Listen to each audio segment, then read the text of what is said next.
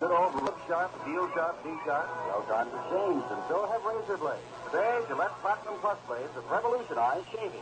With a platinum smooth edge that shaves you smoother, closer, and with even more comfort. Hard to believe? Try Gillette Platinum Plus double edge or injector blades in your razor. Find out what it really means to look sharp, feel sharp, and be sharp. Platinum Plus, Gillette, best blades. Well, the Baltimore Orioles are out on the field. Cuellar taking his warm-up tosses from the mound. Luke Powell is at first base. Dave Johnson at second. Mark Belanger at short. Brooks Robinson at third base. Merv Rettenmund in left field. Paul Blair in center. Frank Robinson in right. Andy Etchebarren behind the plate. And Mike Cuellar loosening up on the mound. Anxious to uh, come back in this 1970 World Series and pick up the clinching victory. And to bring you the action in today's fifth game, first part of the game, it's my pleasure to bring you NBC's Jim Simpson. Thank you, Jim McIntyre. Bobby Tolan, left-handed batter, strides in, and this fifth game of the 1970 World Series will start under a light rainfall. As Jim told you, the clouds are breaking up, but showers are in the area and expected to be in the area through tomorrow. This is the World Series, and the fifth game is underway. Baltimore leads three games to one. Cuellar, 24-game winner during the regular season, worked two and a third innings on Sunday, gave up four runs. Three of those were unearned. Is ready to pitch to Tolan, a good hitter against left-handed pitchers. Now to the screen. Now, Cuellar, of course, throws the screwball two different kinds. He also has several different kinds of curves, plus the fastball and slider. So he's got about six pitches he can go with, and we'll mix them up. To a right-handed batter, Cuellar being a left-handed pitcher, his screwball will run down and away from the batter. Back as Tolan looks to bunt, runs up the line, and it's called strike. It's strike two to Bobby Tolan. First man up in this fifth game. The umbrellas are up, and the lights are on here at Memorial Stadium in Baltimore. They play Tolan slightly toward right. They are staring into his catcher, Ellie Hendricks. Throws outside and low, it's one and two. Jim Merritt has just now stopped warming up and is just putting on his jacket out in the bullpen for Cincinnati. Questionable, as Jim said, whether or not he will start today, but he is putting on his jacket. Cuellar back with a one-two pitch, swing and a miss, strike three. Tolan strikes out. A breaking pitch got Bobby. Here is Pete Rose hitting at 250. One home run in this series, two RBIs, and the captain of the Cincinnati Reds who strides today to the right side of the plate as Rose is a switch hitter and will bat right-handed against the left-handed Mike Cuellar. Rose stands in, Cuellar ready. The rain continues to fall, breaking pitches outside ball one. Now, if today's game should become a tie, and then is called off because of rain, something rather unusual would happen, and I'll tell you what it is in just a moment. Ball one pitch from Cuellar, outside it is ball two. It would be a suspended game. Tomorrow would be an off day. They would go on and play the sixth and seventh games in Cincinnati, and if Cincinnati tied it up, then they would come back to Baltimore and start all over again. Today's game would be washed out in entirely. Two balls, no strikes to Rose. This is a breaking pitch that's right over the knees. Two balls, one strike. On deck is Tony Perez. He started things off in the eighth inning yesterday, drawing a base on balls after having a strike count. Setting it up for Bench's single. And Lee May's 3-1 home run. Two and one pitch is fouled out of play to the right. There's two balls, two strikes to Rose. So conceivably, if it were a tie today and were called off and Cincinnati did win the next two at Cincinnati, you could take today's game and throw it all out instead of starting from the corner suspension. Interesting. Balls, two strikes, one out. Cuellar is ready. Fastball, and it's out to right field. On the run is Frank Robinson. Will let it down in front of him. Rose goes around as Robinson fumbles the ball. Dives head first into second base. Question is whether or not Pete might have made it anyway. Because he had decided as he went around first base to continue on. It is a hit. Apparently all the way, says the scoreboard. Two bases.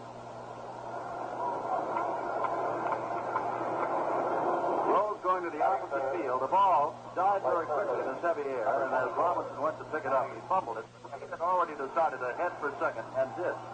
He made a headlong slide, even though it was not necessary, but of course he wasn't watching the ball. So now Rose is down at second. Tony Perez, a right-handed batter, with one hit and 14 tries. But a good home run man is up and takes a pitch on the outside corner, strike one.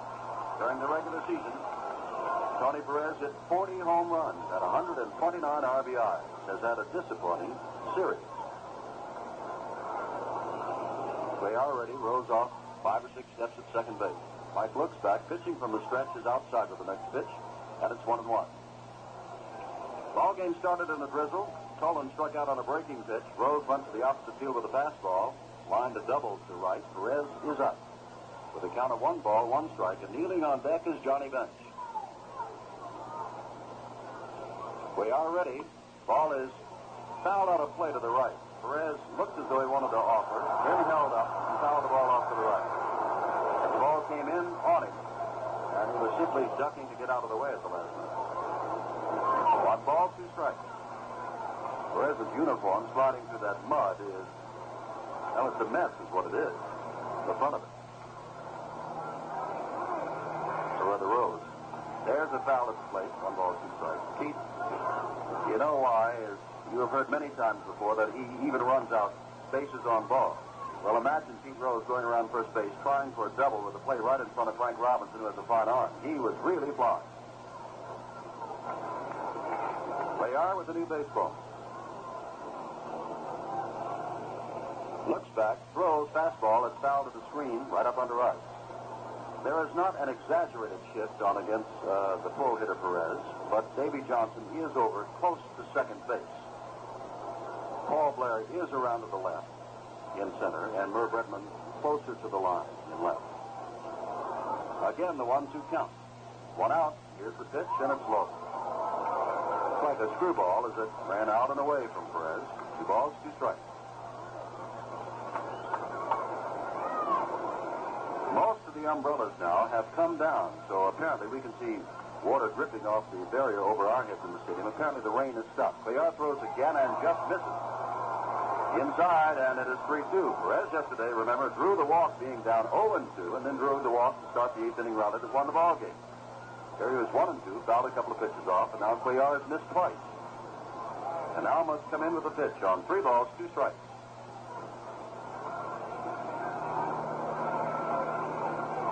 Cuellar ready, throws. Ball is lined to left field. Rettenmund is there, not too deep. Now comes in a little bit and one-hands it and throws to the cutoff man, Belanger on a line. And Rose stays at second base. And here is Johnny Bench, hitting 200. One home run, two RBIs. And the feeling is that when they finally announce it, it could be somebody else. But you talk to those of the press and the players, Johnny Bench will become the youngest man ever to have won the Most Valuable Player award. The voting took place the Friday before the league championship. Hasn't been revealed yet. But I guess for them, the press have been polling each other saying, whom did you vote for? Two outs, Rose on at second. First inning, no score. Fifth game of the World Series, Baltimore leads in games, three to one. We are ready to face Johnny Bench, right-handed batter. Dead pull hitter. Swing. Breaking pitch. Right.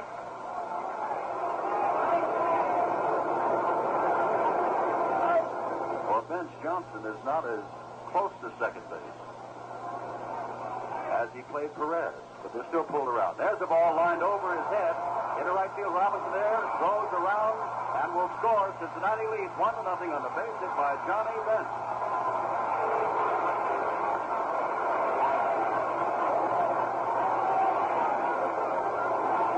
And that will up Lee May, who has been Mr. Everything. And as we look at his batting average, 429, two home runs, and eight RBIs to lead everybody in the series, we wonder what his batting average would be. And what his RBI total would be were it not for Brooks Robinson at third base, who has made a practice of robbing him. Two outs. Bench on at first base. And they've got activity out of the Baltimore bullpen. Hit on the fifth. Deep. Back goes Rettenmund to the wall and left. Looks up. Off the wall. Around second on the way to third. Is the runner Johnny Bench. And he holds at third. As in at second with a double is Lee May. But I want to tell you, if that ball had been out a little bit more over the plate, May would have pulled that for a two-run home run. Nearly jammed, and very quickly, George Bamberger, the pitching coach, walks out to talk to Mike Cuellar, and they've got activity. Looks like a right-hander going in the bullpen down there for Baltimore. Baltimore has Tom Phoebus, who might have started today's game. Work we are not ready, warming up already.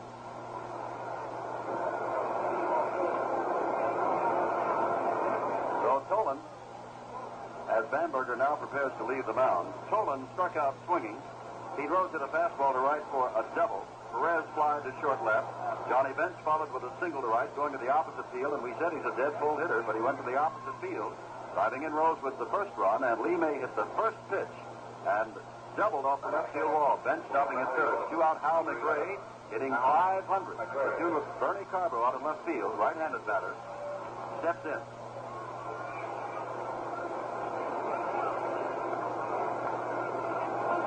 We are ready to throw to Hal McRae. Now back to the screen. Two out, first base open. Tommy Helms on deck. One to nothing the score. Jim, I think Cuellar has thrown uh, quite a few screwballs in this first inning already, and that pitch may be the one that's giving his elbow a little trouble.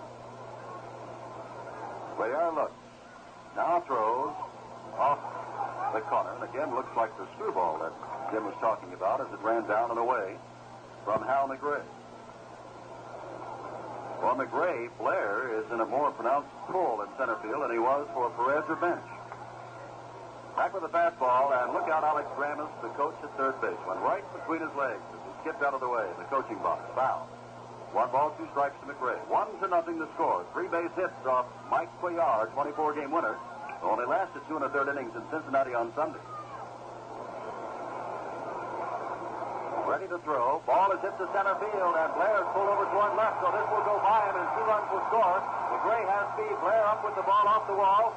McRae will stop at second. It is three to nothing Cincinnati. Blair was pulled to the left, not playing straightaway center, and the ball went to right center field and rolled all the way to the wall.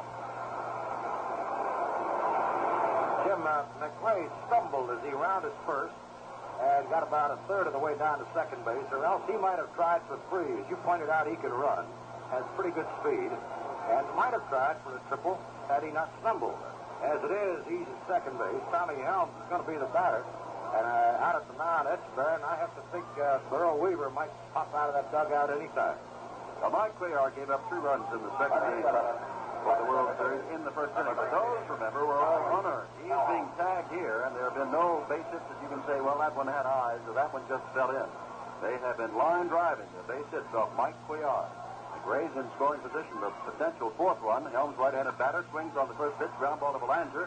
Up with it on the short hop, goes on the first base, and Cuellar and the Orioles are out of the inning. But three-run score on a total of four hits, no errors, one left. As we go to the last of the first, Cincinnati already leads three to nothing. You impatient for the morning, and you must have something new. Chrysler Plymouth, coming soon. There's a little bit of magic in a car that's making This is Louis coming through with Chrysler Plymouth. Be sure and see that great new Plymouth Sebring. Take it from Satchmo, it's the greatest. Chrysler Plymouth, coming soon. For 1971, Chrysler Plymouth offers more kinds of new cars than anyone else in the business. Why not let a Chrysler or a Plymouth come through for you? Well, you have to uh, wonder if uh, Mr. Cuellar is going to be around very long. Uh, Tom Phoebus is continuing to throw in the Baltimore bullpen. And uh, as we mentioned before the game, uh, perhaps both managers are running somewhat of a risk. Uh, Jim Merritt, who's had elbow problems, is out at the mound, beginning to warm up, start the last half of the first inning, setting the Reds for you defensively. At first base, Lee May. At second base, Tommy Helms. Davey Concepcion at shortstop, Tony Perez, third base, with Al McRae in left, Bobby Tolan in center and Pete Rose in right. Behind the plate, Johnny Bench and left-hander Jim Merritt, who was a 20-game winner on the mound. And you have to think that Jim is going to try to let it out all the way here in the first inning, and then uh, we'll have to see how his elbow uh, responds.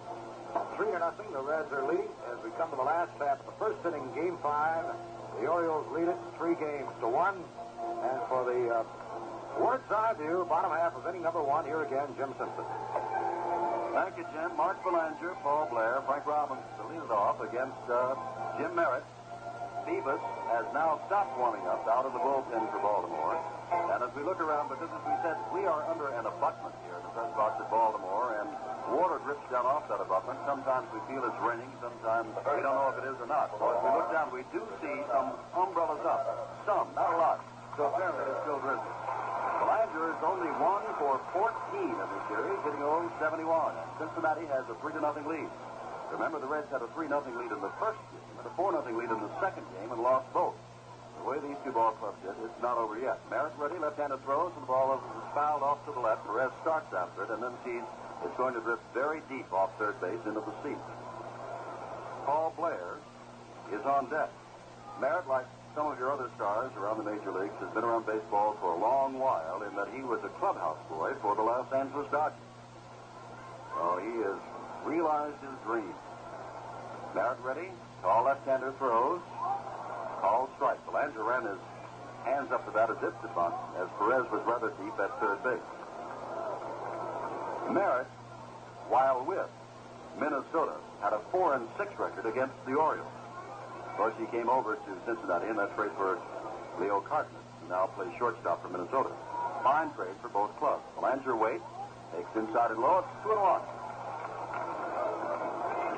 Balls, one strike to Belanger, the leadoff batter for Baltimore in the last of the first.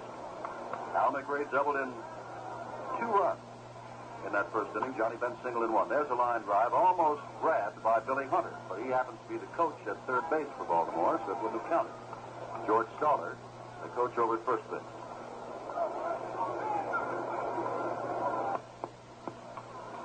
Belanger back in, has a closed stance, right-handed batter. When he hits a home run, Baltimore goes into fake swoon. This one is popped up, left side, Perez in foul territory. Waiting there right alongside of him is Dave Concepcion, the shortstop, and it's one out. Perez makes the put out. Here's Paul Blair hitting at 400, two RBIs, three runs scored, right-handed batter. He Mays at first for Cincinnati, Tommy Helms at second, Dave Concepcion the shortstop, Tony Perez at third, Hal McRae in left, Bobby Tolan in center, Pete Rose in right, Johnny Bench the catcher, and Jim Merritt, 20-game winner, today's starter for the Reds, throwing to Blair, and it's blind foul down the left field line. Strike one. Rained very heavily this morning, and then about 12:31, about a half an hour before the game was scheduled to start, they started taking the tarp off, and then as the game began, it began to drizzle again. Merritt back inside and low. It's one and one to Blair. And as we said, apparently it is still drizzling a little bit now.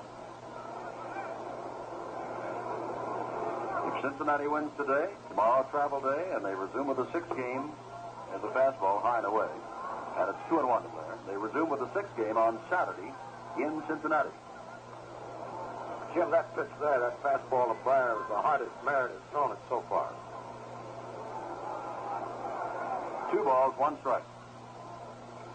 Back with a breaking pitch. There's the bunt down the third baseline, waiting for it to roll foul as Perez, and then gloves it as it does after going about 60 feet from home plate. And Blair, who has fine speed, is way down the line and is just now walking back past first base, trying to butt his way off. 2-2, the count. Three to nothing to score Cincinnati. Lights have been on since the start of the game. They play Blair, who has World Series home runs to his credit, swung around to left. Blair won a game with a home run in 1966 when the Orioles swept the Los Angeles Dodgers in four. Two balls, two strikes. Merritt ready. Blair ready. Here's the pitch, and this one is lined into left field. In quickly is Hal McRae, who can run, fires for the catch, and he is safe. He dropped it, they say. But what? You couldn't tell from here, but down the left field line, National League umpire Tony Venzon ran clear out near McRae, and Paul play. So Blair is safe, and Frank Robinson comes up.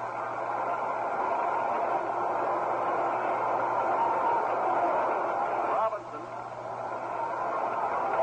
one home run, two RBIs, hitting 235 in the series. Right-handed batter, and now we get to the power of Baltimore. And the Orioles trail 3 to nothing. One out, last of the first inning with Blair on at first base. Robinson has struck out four times in this series, and every time he has been looking at a fastball. And for Frank, well, what do you think? They play way around to the left and very deep. Robinson had a hit and run single for his first hit of the series and went to right. Perfectly placed. Merritt ready throws a breaking pitch that's inside and low. To Robinson, ball one. Blair has speed at first base. Big Boog Powell, who was shut out yesterday, did draw a walk and score. Standing on deck. Merritt ready to throw again. This one is a breaking pitch that gets the inside corner. Robinson looks away from plate umpire Billy Williams of the National League. One ball, one strike. It's another one of those low pitches that the National League pitchers get, whereas the American League pitchers get the strikes up high. Outside and high with a fastball, Merritt, two and one. We pointed out before why it is. The National League umpire leans over that left shoulder of the catcher and is way down low with the catcher watching. He can call those low strikes, whereas the American League umpire looks over his head directly and can see those up around the letters, but has difficulty looking down low. Two balls, one strike. This is the fastball that catches the outside corner, strike two. Two and two to Robinson.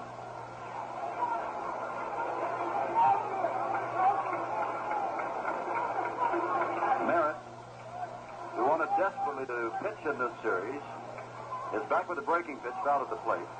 And Sparky Anderson, before the series began, if you talked to Sparky, was saying, no chance. We would like him, and Merritt kept warming up. He warmed up that first day down the right field line in Cincinnati and said that he was throwing pretty well, and Cincinnati's line was, no, he'll never make it. But Jim vowed that he would be in the World Series, and here he is. And he's leading three to nothing in the last of the first. Ready with a 2-2 pitch, and it's low. It's three and two. Now Merritt finds himself in the same kind of situation that Mike Cuellar was in. That is one out, one man on, and a 3-2 count with a fellow that can park it in the seats. Cuellar was dealing with Perez. Merritt is dealing with Frank Robinson. Jim Merritt ready. Throws, comes back, long drive, deep to left field, looking up. Home run, three to two.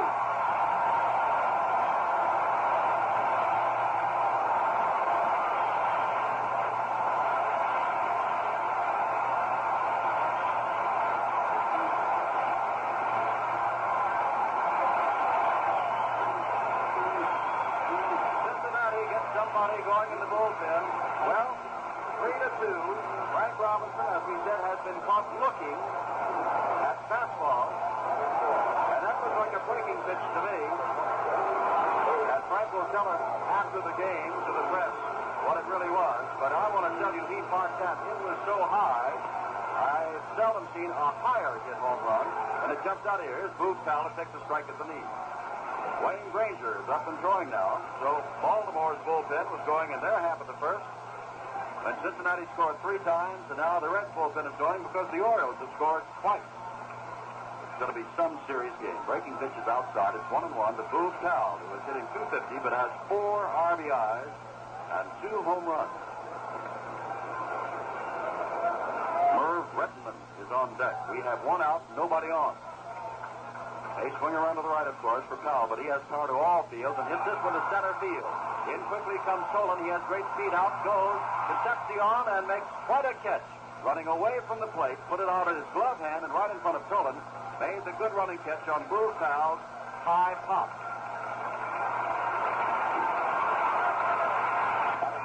Merv Rettenmund, a 322 hitter during the regular season. In his second series appearance, he was in yesterday, an error, so he is 0 for 1. Frank Robinson, his home run made it 3 to 2. That's his sixth home run in World Series play, most among any active major league players. Rettenmund, right-handed batter, takes the breaking ball down low from Jim Merritt. It's ball one. Well, the 3 2 pitch to Robinson from Merritt was just too good for Frank and not so good for Merritt. Ready again, fastball line, but it is pulled foul. And I want to tell you, Mr. Rettenmund really got around on that ball. Merv has excellent power. Had 18 home runs during the regular season. They say about Earl Weaver and Baltimore, not only does Weaver have a great starting lineup, but look down that bench with Merv Rettenmund, Curt Motton, one of the hottest pinch hitters in baseball. Young Terry Crowley outside with the pitch is Merritt. Two balls, one strike to Merv Rettenmund.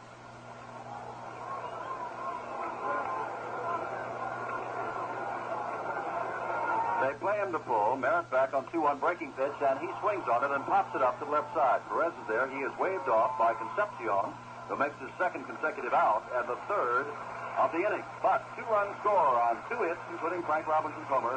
Nobody left. At the end of one complete, we've got a dandy. Cincinnati 3, Baltimore 2.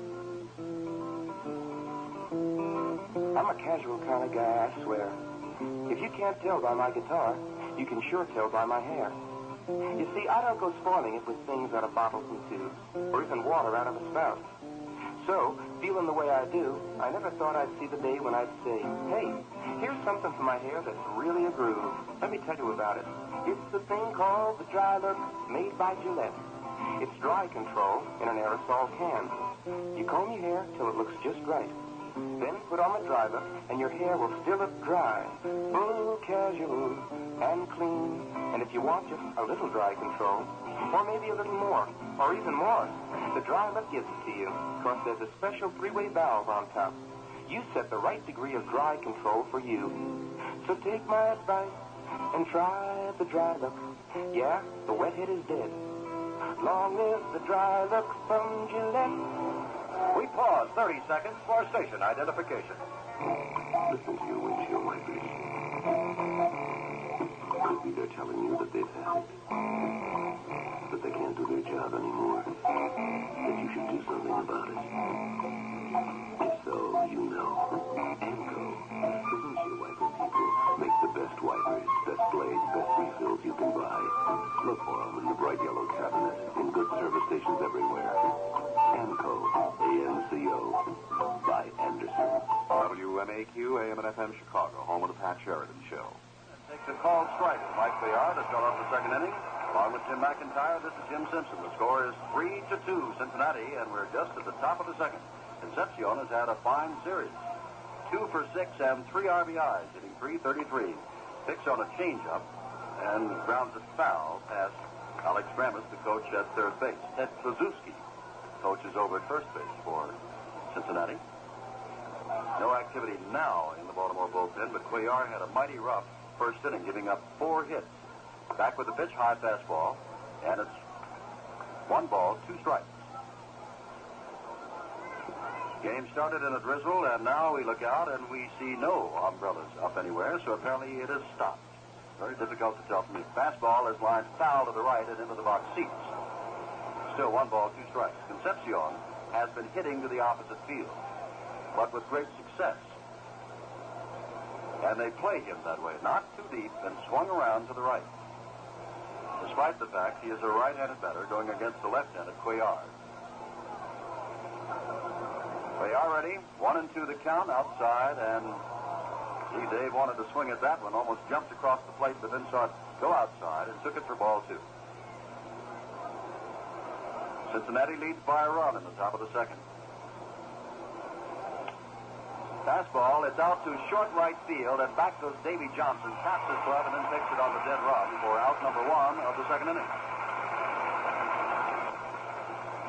And that will bring up Jim Merritt.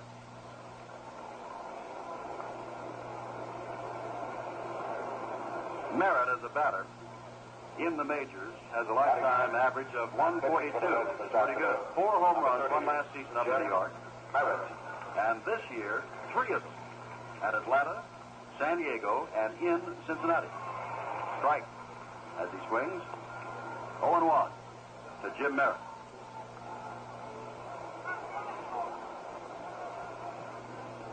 Cuellar ready to work again with left-handed batting Merritt, and this is outside low. For, it is ball one, one and one. Jim Merritt, Ferguson Jenkins, and Johnny Odom, the only pitchers in the major leagues who hit as many as three home runs in 1970. One ball, one strike. Three to two the score Cincinnati. Fastball is up high from Cuellar. It is two and one. One out, top of the second inning.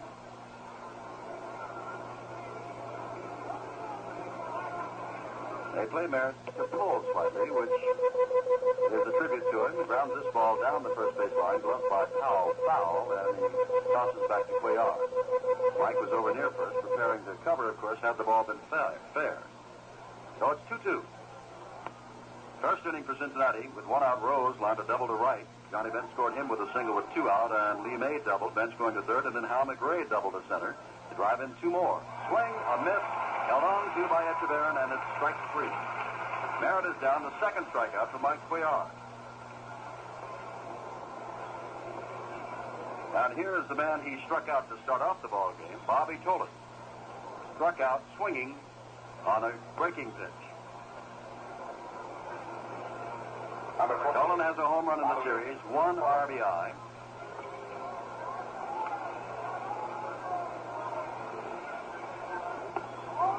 Takes the ball inside from Cuellar. Ball one. Bobby successfully has stolen a base and has been caught stealing.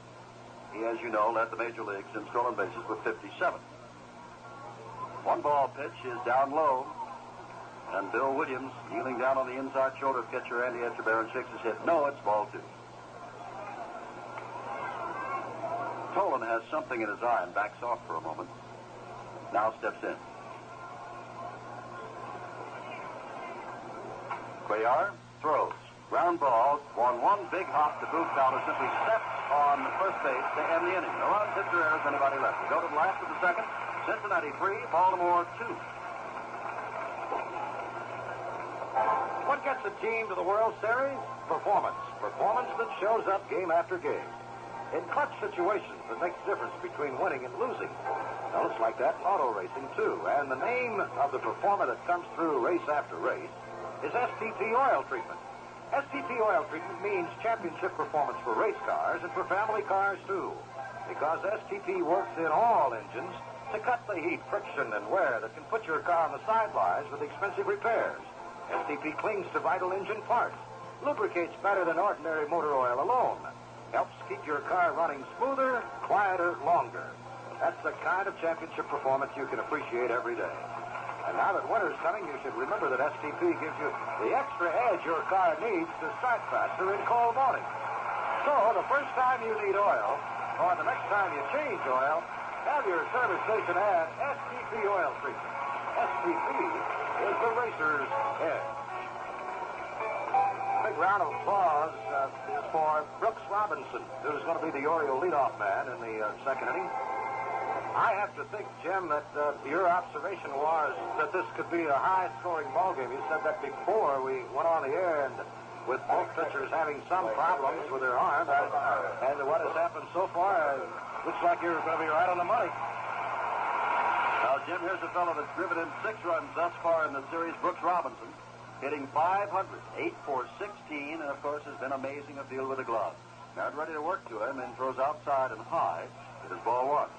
Brooks yesterday went four for four in a losing cause. The last American League player to do that was Bill Dickey of the Yankees back in 1938.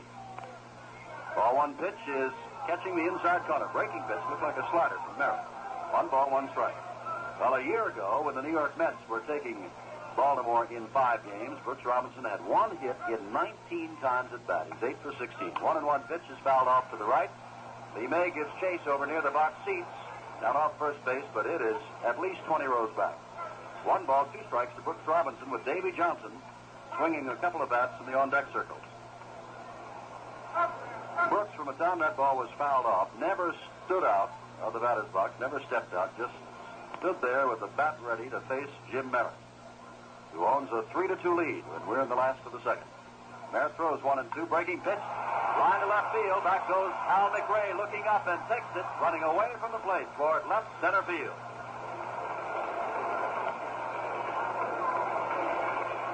But Brooks Robinson is really getting wood on that baseball in this series. Here is Davy Johnson hitting at 167 in the series. Having set up three runs, four hits, no errors for Cincinnati, with a big blow for them, a two-run double by Hal McRae. Two runs, two hits, no errors for Baltimore, and the big hit for Baltimore, the two-run homer by Frank Robinson, with one out in the first inning. Merritt stares into his catcher, Johnny Bench. Johnson, right-handed batter, waits and fouls the first one back toward us over our heads. Strike one.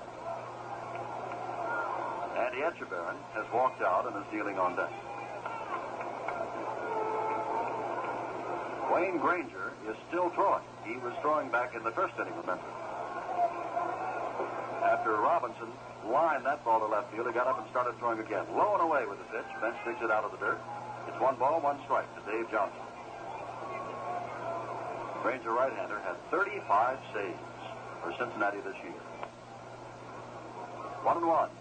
Fastball is outside. It's two balls, one strike. Umbrellas are up again. It is drizzling again. And if you're just joining us, it rained most of the morning in Baltimore, and we are to get occasional showers today, tonight, and tomorrow. The game started in the drizzle, and it hasn't been held up yet. Two balls, one strike. Lights are on. This pitch is inside. Backing him out of there, three balls, one strike. So Johnson looks down to Billy Hunter, the coach at third base, to see what it is he can do. Can he swing on 3-1? Will Etchebarren do up, or does he take? They pull Davy to pull. They play him around to the left. Merritt is ready. Johnson had 10 home runs during the regular season, low and away, and Johnson draws the first walk of the ball game.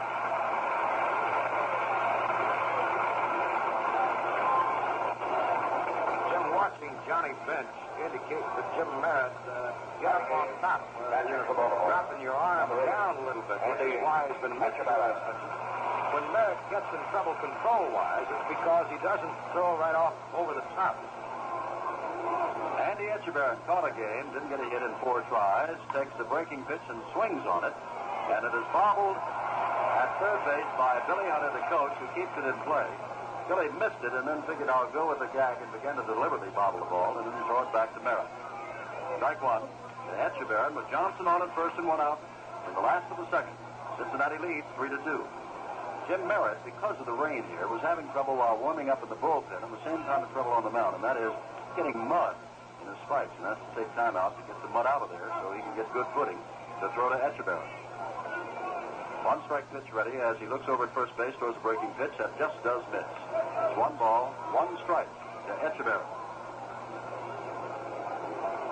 Etchebarren played in 78 games, splitting the catching duties during the regular season with Ellie Hendricks, and hit 243. He was in the 1966 series.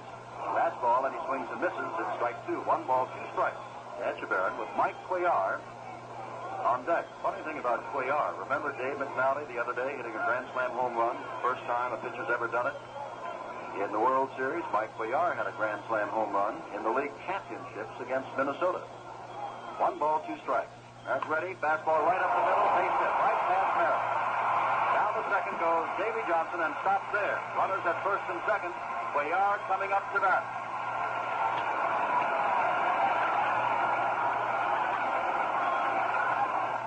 Baltimore trails 3 to 2. The tying run is now down at second base, and Cuellar is up to bat, taking a look down to Billy Hunter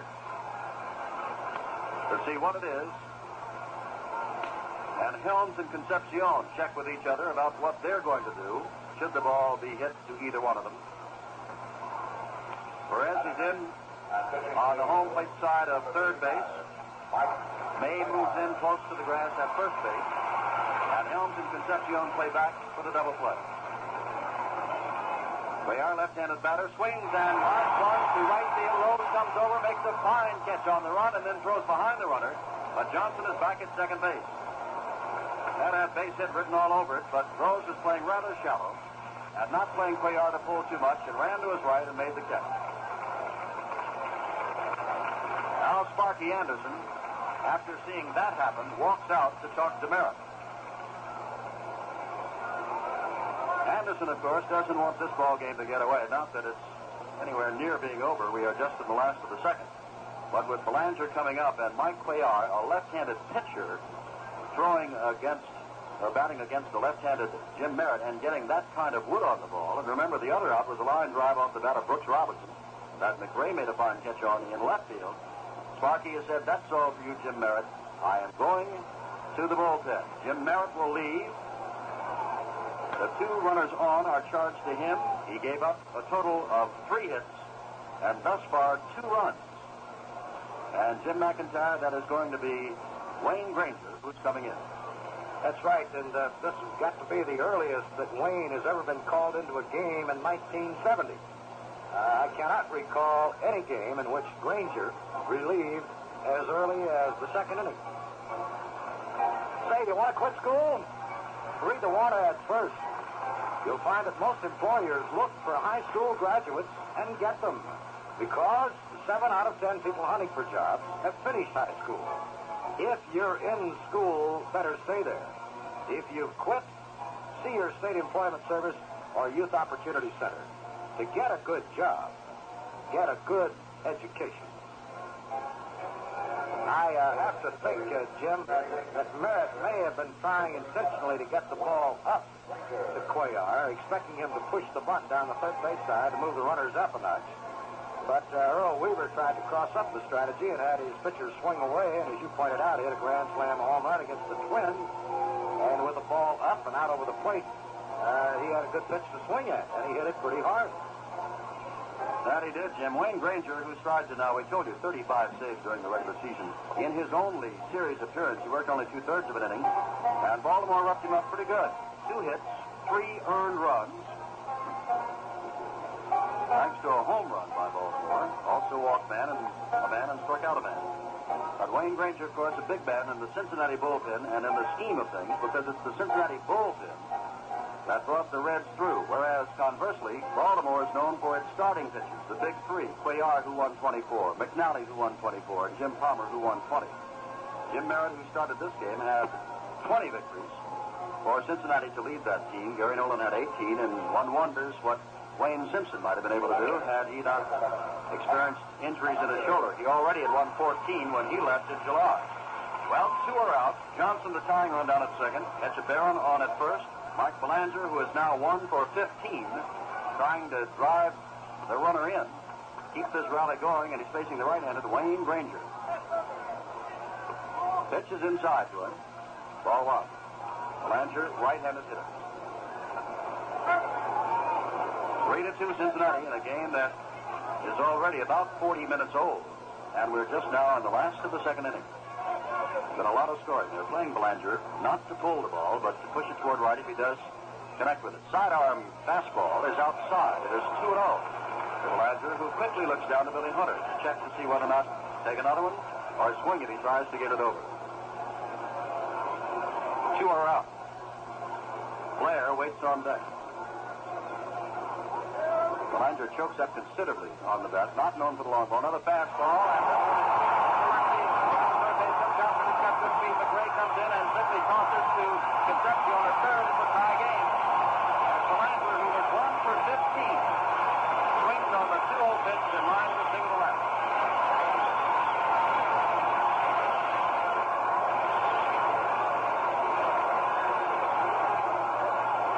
That run, of course, is charged to Merritt. Andy Etchebarren is now down at second base. He is also Merritt's responsibility. And here is Paul Blair. The power hitting Paul Blair takes a curveball on the outside corner, strike one. No activity in the Cincinnati bullpen. And now someone is running out to go into the Cincinnati bullpen, and Jim McIntyre is putting the glasses on him to see who it is. Has his jacket on at the moment. Looks like Tony Cloninger. Jim? Well, we said it yesterday, and it's been said almost in every World Series in this situation. There is no tomorrow. Cincinnati must win today, and Cloninger is starting pitcher. There's a drive. Left to the line. Etchebarren comes around third. McRae is up. He's going home. And is off the mark, backed up by Granger. Baltimore has the lead. Wayne Granger has given up two base hits in a row.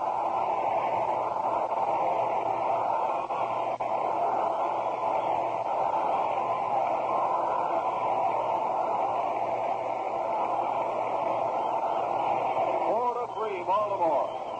Granger has been hit pretty good. Fastballs have gotten him in trouble. Ranger singles to left. Blair single to left on a fastball. And drives in the side run, Andy Etchebarren. Ranger stopping at second, and here is Frank Robinson, who hit a home run on a 3-2 pitch last time up. At one time, the most valuable player in the National League and Rookie of the Year for Cincinnati, and now batting against them. Cloninger is up and throwing in the bullpen. Breaking pitch is out and away. Bench has to go to his right knee to dig it out. Ball one to Frank Robinson. Robinson worked Jim Nelson started a 3-2 and then belted a high home run deep in the stands in left field. Baltimore down 3 to nothing as they were in the first game of the series has come back and now leads 4 to 3. Sidearm pitch is hit up in the air high. In center field, Bobby Tolan waits for it to come down. And has it for the third out. But two runs score on three hits. No errors and two left. At the end of two, Baltimore 4, Cincinnati 3. The following's dedicated to all you folks out there who have corrected Winston's grammar.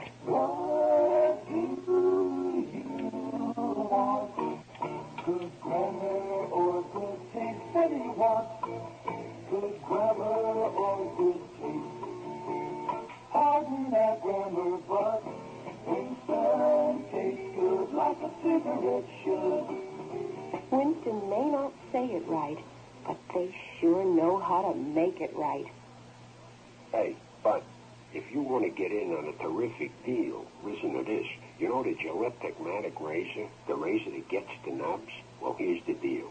Right now, when you buy the Gillette Techmatic razor, America's top-selling razor, you get a can of Gillette Foamy Shave Cream with lemon lime, free.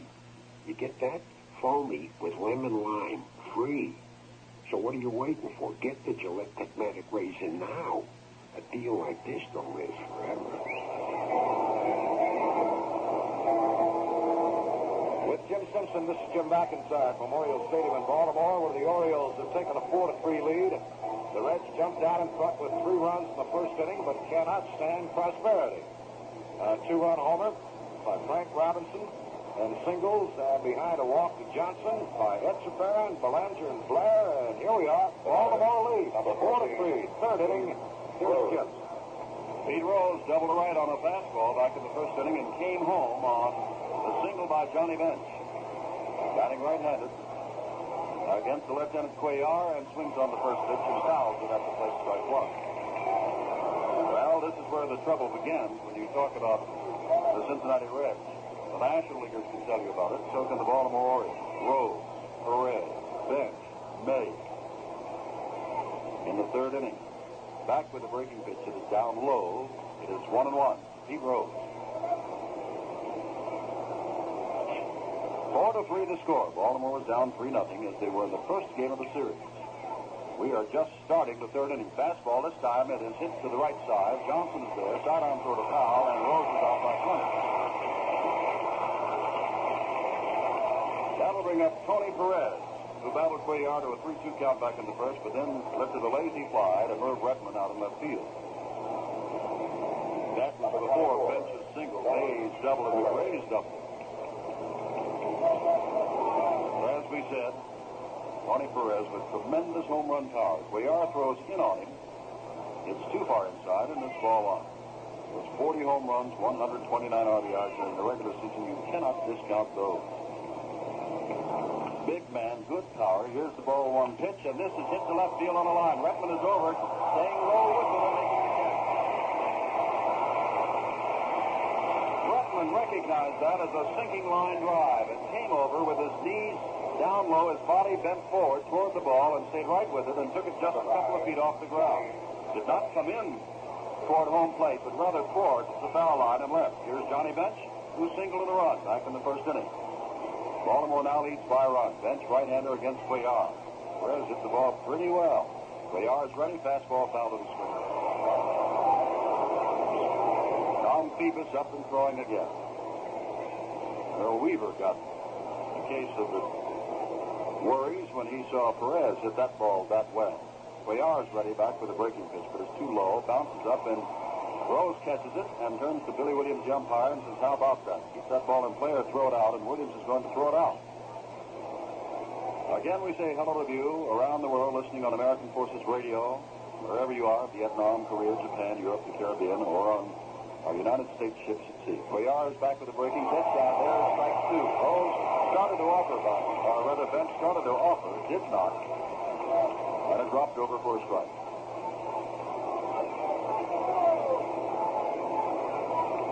One ball, two strikes. And Bench runs into Allen. That's the third strikeout for Mike Cuellar. They go to the last of the third. Baltimore leading four to three. World Series game has a lot of tradition behind it. All of the great teams have played in this series, and every year more great names join those of the past. Here's something else that's got tradition going for it. STP oil treatment. STP has given drivers the edge on great race circuits all over the world, and it doesn't stop there. Millions and millions of motorists rely on STP oil treatment every day to keep their family cars running smoother, quieter, longer. STP cleans the vital engine parts, lubricates better than motor oil alone ever could. Helps eliminate uh, damaging friction and wear. On the track, that can give you the winning edge. On the highway, it can mean a lot longer life for your engine. And with winter coming up, you need STP protection even more. Because STP gives you that extra lubrication you need to help get smooth, fast starts on cold mornings. So get that STP tradition working for you. Have your service station add a can of STP oil treatment to your car's engine and run racer sharp. We pause 30 seconds for station identification.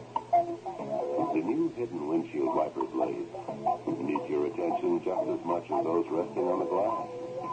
It's easy to forget them when they're out of sight. If they were streaking last time out, replace or refill them with new Anco wiper blades or refills.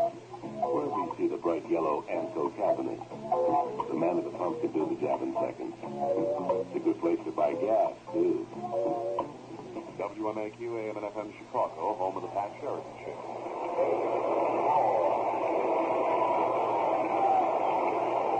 Along with Jim Simpson, this is Jim McIntyre. We're ready for the Baltimore half of the third inning. The Orioles in front four to three. And here's Jim as Boog Powell steps up. Concepcion at shortstop made a good play on Boog Powell, catching his pop fly, running away with his back to the plate back in the first inning. Now a left-hander against the right-handed Granger. And remember, Belanger and Blair on the Granger fastballs line singles to left field. Both men pull the ball. Belanger seldom does that. Boog Powell with great power. And he is standing at the left side of the plate, looking at the three-quarter and sidearm throws of Granger, who throws him a breaking pitch inside. Lee May at first base, Tommy Helms at second, Dave Concepcion at short, Tony Perez is the third baseman for the Reds, Al McRae in left, Bobby Tolan in center, Pete Rose in right, Johnny Bench the catcher, Granger throwing another breaking pitch. This one is a curveball that drops right over strike one to Boog Powell. It's one and one. On deck is Merv Rettenmund. 309 feet down each foul line and then dropping away dramatically to 410 feet straightaway center field. Granger ready. There's the ball. Rips to right field. Pete Rose is on his way back. Watches it go by. Knocks up against the full wall. There's the long throw to second base, but nobody's there to cover, and it is cut off, and Boog Powell has a double.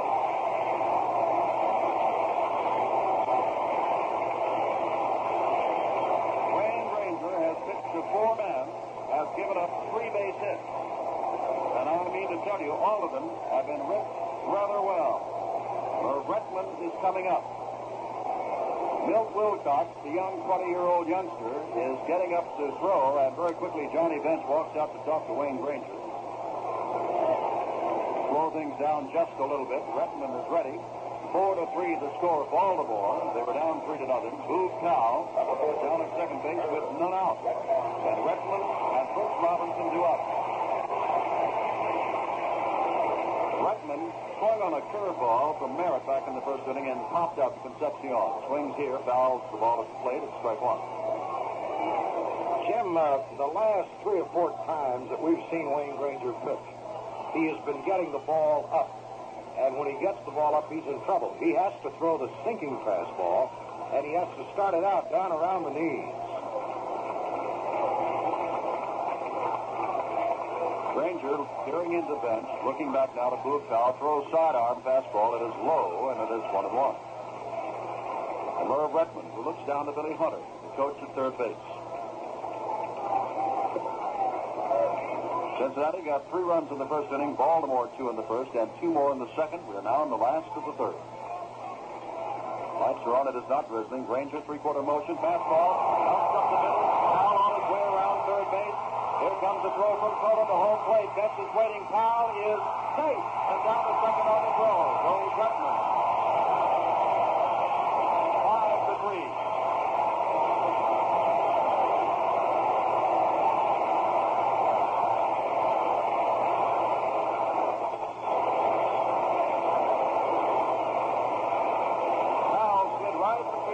The Johnny Bench, and his foot hit the plate just as Bench got the ball.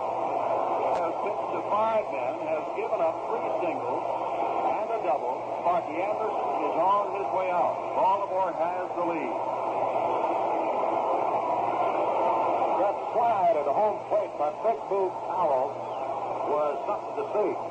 He went right between Johnny Bench's legs and planted that left foot on home plate as Bench made the tag up on his shoulders and was called safe by plate umpire Billy Williams, which indeed he was. And I have to think that a smaller man may not have made it. But uh, Big at 250 plus with a full head of steam was pretty hard to stop. And Bench just couldn't do the job. Johnny's a pretty good sized boy, but not that big. After a conference with Granger, uh, Sparky Anderson is headed back to the dugout. Young uh, Milt Wilcox certainly has not had time enough to get loose in the bullpen. But uh, you have to think that Robinson is retired and happens to hit the ball hard, Wilcox would be in there. Now, Brooks Robinson lined to left field back in the second inning. But that was off left-hander Jim Merritt. He's now 8 for 17 in the series. With six RBIs, gets a curveball and fouls it off to the right. And maybe much of that talking between Anderson, Bench, and Granger had to do with what do you do with Brooks Robinson? Or remember what we said we're going to do with Brooks Robinson. Or don't throw too many of those fastballs, it's not working for you. In any event, Milt Wilcox continues to throw. There's a fastball, sidearm pitch that is outside and low. It is one and one to Brooks Robinson. Rettenmund single, drove in Boog Powell, who just made a dandy slide, and Merv went on down to second base on the throw by Tolan to home. Still nobody out. Last to the third, five to three Baltimore. Fifth game of the series. Breaking pitch. Line drive, one hop off the chest of Helm. Picks up, first base. Has the man at first base, Brooks Robinson. But with one out, Merv Rettenmund has moved on to third base. And that brings up Davy Johnson, who walked. Now, Brooks Robinson did not get a base hit. Did hit the ball well, gets a hand, but he has also done this. He has hit the ball to the other side of the field, has moved the runner along to third base. And that is all you can ask of anyone. So now a fly ball or a ground ball to the infield very deep, or of course a base hit or miscue of any kind could score Rettenmund from third base with the sixth Baltimore run. Davy Johnson took a pitch for ball four after working the count to 3-1 and scored ahead of Belanger's hit back in the second inning. Called strike, Johnson. Billy Williams, the umpire behind the plate from the National League. Emmett Ashford in his first World Series, stationed at first base. Ken Burkhart of the National at second. John Flaherty of the American at third base. Tony Venzon of the National League in left field. And Bob Stewart in right field from the American League. Fastball, sidearm pitches outside.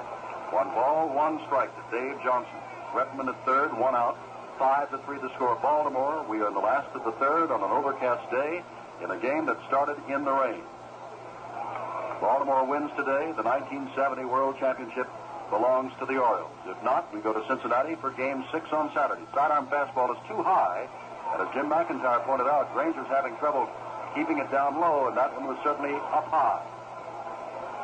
Up above the letters.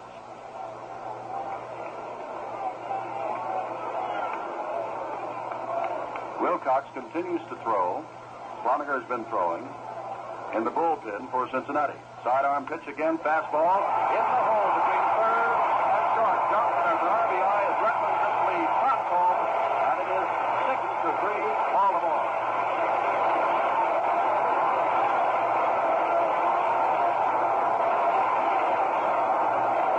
Now Sparky Anderson is coming out. Now Granger has given up five hits in the seven men that he has faced.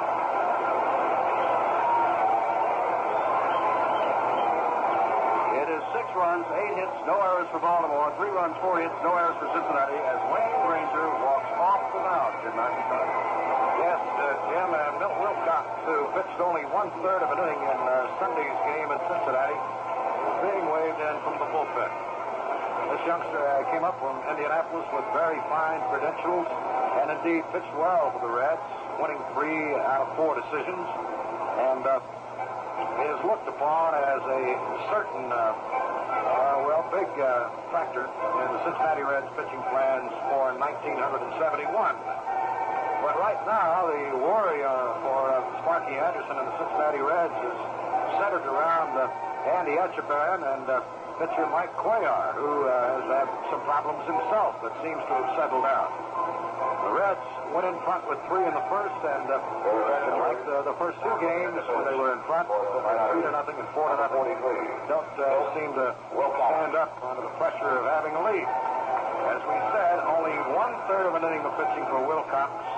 He allowed three hits and two runs, both earned, didn't walk anybody, didn't strike anybody out, and uh, he was the losing pitcher in that ball game, the second game on uh, uh, on Sunday. Wilcox appeared in five games, pitched one shutout against the Dodgers at Dodger Stadium this year. Won three and lost one, and also had one save working in relief. He pitched 22 and a third innings for the season, allowed 19 hits and six earned runs, allowed two home runs, walked seven, and struck out 13. And he'll first, uh, face first Andy Etchebarren. Jim, Mac- uh, Jim McIntyre. Milt Wilcox is now taking his completing warm-ups as kneeling in the on-deck circle still is Andy Etchebarren, who singled and scored a run ahead of Blair's single back in the second inning. It is six to three. Well, again, as Jim has pointed out about being behind, Baltimore, as we will point out again, was down by three runs, three to nothing, in the first game and came back to win it four to three. Then they were down four to nothing in the second game and came back to win it six to five. Today they were very quickly down three to nothing without even having come to bat in the first inning of this ball game. But now they lead by three, six to three. As Andy Etchebarren steps up, Davy Johnson, who has just scored Rettenmund from third base with a sharp single to left field, was out. Granger gave up two runs. Dave Johnson his responsibility on five hits. Wilcox in the league championships, I'm sure you know, final game against Pittsburgh, the third game was just simply an amazingly good-looking right-handed pitcher. The Reds figure that despite his serious performance, he is one of the good ones for next year and years to come. He's only 20. Ready with the first pitch, off-speed pitch that breaks right over the plate. Outside corner, strike one. They're playing at Etchebarren, who singled the center to pull the ball to left. Now a quick throw, but Johnson's only about a half a step off at first base, and there's right there as Lee May tosses the ball back to Wilcox. Now Merritt started. Granger came on in the second. Now Wilcox in the third of a six to three ball game. Wilcox ready, throws, fastball, hit on him, and apparently he went around with the swing. Etchebarren is asking, did I go around? He looks down to Billy Hunter, but it's strike two. Mike Cuellar is on deck, the pitcher, who was down three to nothing and now finds himself leading by three. Breaking pitch is much too high. Bench has to stand up and reach up to get it. Ball one, strike two. Well, coming to the stadium this morning, I wouldn't have given you much chance at all that this game would be played, even though they do everything in their power to play World Series games. It was raining that hard. But the closer we got, the better the weather was, and we're playing the game. Pitch is off the corner, changed up. It's 2-2. The game started in a drizzle, and it has been drizzling off and on several times since. Etchebarren, the right-handed hitter, waits. Right-handed Wilcox, Wilcox throws. Ball hits the opposite field, high to right field. Pete Rose drops toward the line. Now gets under it and has it for the second out. Johnson moves back to first base, and Mike Cuellar, who lined to right field on the first pitch he saw in the second inning, is the batter. Cuellar won 24 and lost 8 during the regular season. Had that Grand Slam home run, remember, at Minnesota. Wilcox throws him. Cuellar's left-handed all the way. Swings at an inside pitch and fouls it right at the plate. Mike is not a great hitting pitcher. Overall average is 116. There are some pitchers who would settle for that. But the rule of thumb for a good hitting pitcher is if he hits right around 200. He's hit four home runs in his career, two in the regular season, 1970. One at Kansas City, another at Detroit, and he hit a grand slam home run in the playoffs. Cuellar may have shaken himself up a little bit when he swung and fouled that ball at the plate. He is still walking around. The ball might have gone off his right shin. And now quickly, uh, Salvon comes out, the trainer, to see how he is. Looks like the ball went right off his right foot, Jim. Either his right foot or his right shin, Jim. I think you were probably right there taking a look at his right shin bone. And, uh, Wilcox, man, there's uh, some of that, what is it? Ethyl chloride they spray on you? It's that free zone, you know. I can't even pronounce it. keeps you from hurting, you know. I, I call it that magic elixir that they spray, and it sort of freezes the surface and uh, helps to eliminate the pain, numbs it. Mike, I think, is going to be okay. He's going to shake it off and stay in there. Wilcox playing pitch and catch with Johnny Bench. And Earl Weaver and Ralph Salvon trot back to the dugout. We'll get uh, back in the batter's box. Six to three the score. We're in the last of the third. Baltimore leads it. Davy Johnson's on at first base now with two out, and the count, of course, is one strike to Cuellar as he fouled that ball at the plate and off his right foot. Wilcox ready fastball is blown away, and it's one and one. One ball, one strike to Cuellar. They play Mike shaded just a bit to pull the ball toward right. Just a bit. Back with the pitch. Fastball is outside. It's two balls, one strike. Two and one to Mike Cuellar, who owns a three-run lead in this fifth game of the 1970 World Series. Last year, he won the only game Baltimore won, four to one in the opener against the Mets. Wilcox ready and swing and a miss by Cuellar. It's 2-2. Last year, he worked in 16 innings against the Mets, allowed a total of two runs on 13 hits. Today, he has given up three runs on four hits. Fastball is outside, and now Wilcox has gone all the way on Mike Cuellar.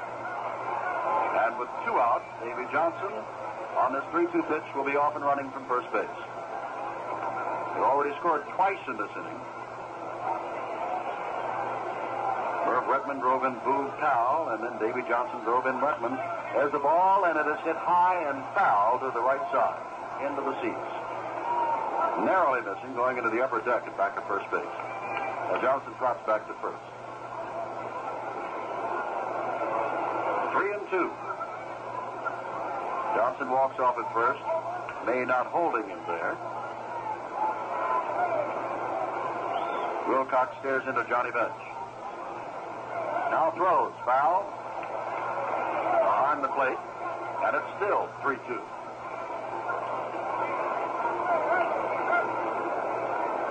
Cincinnati, three runs in the first inning. Baltimore came back with two in the first, two in the second. They have scored two here in the third. And lead at 6 to 3. Not an unpleasant at all. Wilcox whirls and throws. As we said, May is playing behind the bag and took the throw about six feet from the bag. Wants to guard against that extra base hit. Here's the pitch, and it's strike three as Cuellar swings and misses. Two-run score on three base hits. There are no errors, one left, and Milt Wilcox did quite a job. At the end of three, Baltimore six, Cincinnati three. When Gillette introduced the famous Look Sharp March, nobody dreamed of the advances to come in shaving comfort. Stainless steel, super stainless, and now platinum.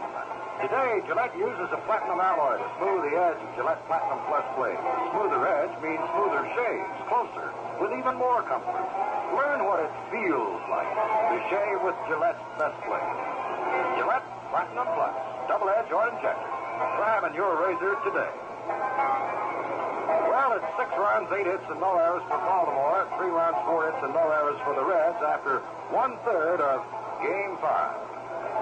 As one of America's major trade unions, the Retail Clerks International Association brings the benefits of democracy to the place of employment of more than 600,000 store workers with good wages and good working conditions. The Retail Clerks Unions, believing in the democratic processes of government, urge all Americans to vote on November 3rd.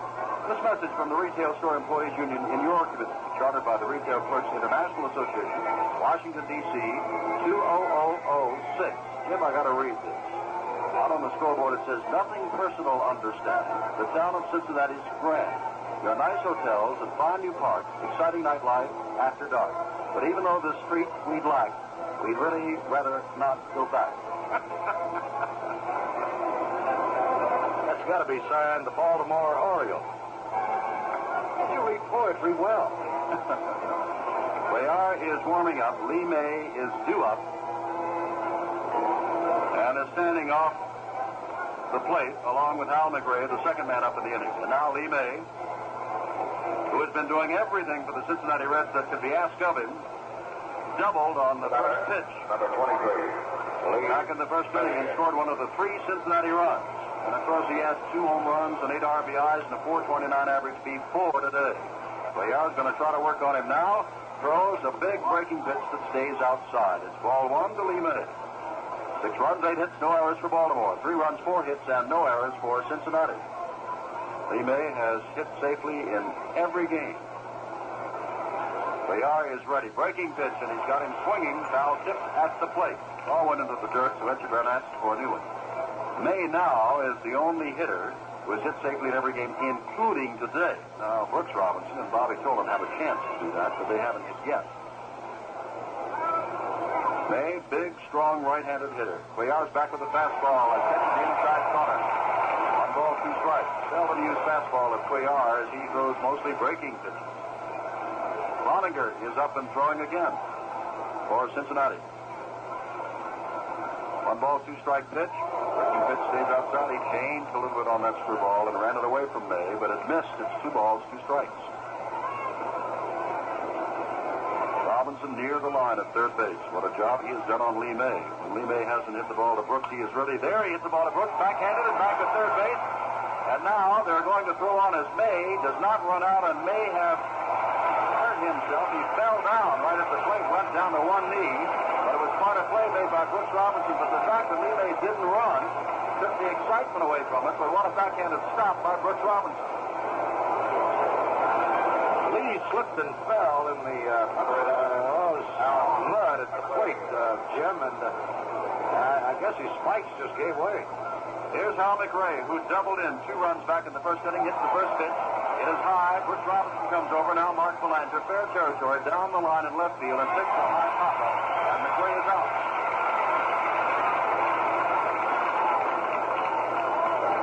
Well, Cuellar started off giving up three runs and four hits in the first inning. He has been hit hard on several occasions since. But he has now retired the last nine men in a row. And despite the fact he has hit himself with a batted ball on his foot or shin, is pitching very well. Cuellar ready to throw to Tommy Helms now. It's outside and low, ball one. Helms grounded to short to end the first inning. Robinson had made another one of those passive backhanded stops, and his throw to first base would have been from foul territory. Fastball high. Cuellar is calling it as the pitcher, telling everybody, Boog Powell to take this one, and everybody starts going Boog, and he's got it. And that's the easiest inning of all thus far from Mike Cuellar. It goes to the last of the fourth inning. Baltimore leading Cincinnati six to three. When you have an opportunity to build a, a new line of cars from the wheels up, the better way, the more expensive way, but the better way is to design a two doors, one kind of car, and the four door sedan and station wagon as a completely different car. In our intermediate line, a two door is one kind of car. A four door sedan and the beautiful new uh, wagon are an entirely different kind. Drive a 1971 Dodge Charger or Plymouth Satellite Sebring hardtop, and you'll get a two-door designed for comfort, style, and beauty. No compromise. Drive a Dodge Coronet or Plymouth Satellite four-door sedan or wagon, and you'll get the extra roominess and entry ease that you want. Chrysler. Hardtops designed as hardtops. Sedans and wagons designed as sedans and wagons. Extra value and worth. Extra care and engineering. See the new 71s at your Dodge or Chrysler Plymouth dealers now. Chrysler Corporation cares.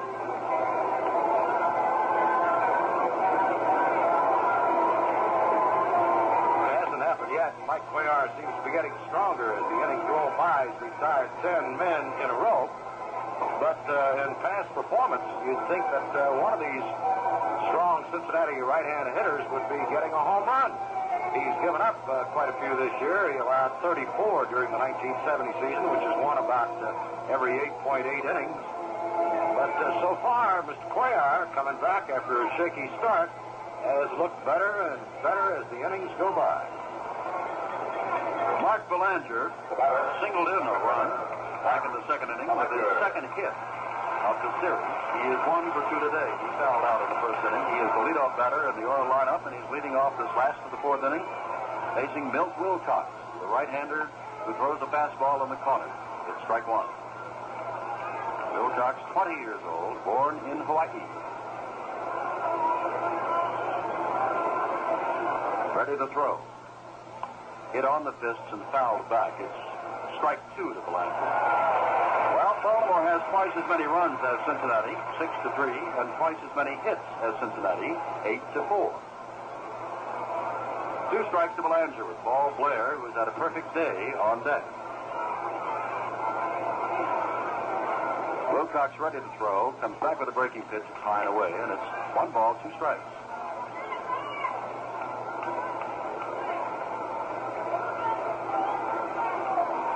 Well, it looks better now as far as the skies and the weather's concerned than it has at any time of day. Fastball is fouled out of play. It's still one and two to Belanger. In case you're just joining us, this game started in a drizzle. It rained most of the morning here in Baltimore. There was serious questions.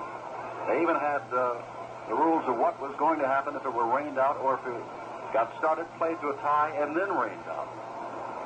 One ball, two strikes. Outside with the pitch is 2-2, but right now it looks as though they'll get this game in with ease, which means that there must be a thunder cloud right behind the stadium when I play that game. It usually happens that way. Two balls, two strikes. Wilcox ready, throws a fastball, ground ball to the right side. Helms charges it, picks it up, throws over to first, and Belanger is out by six or seven steps.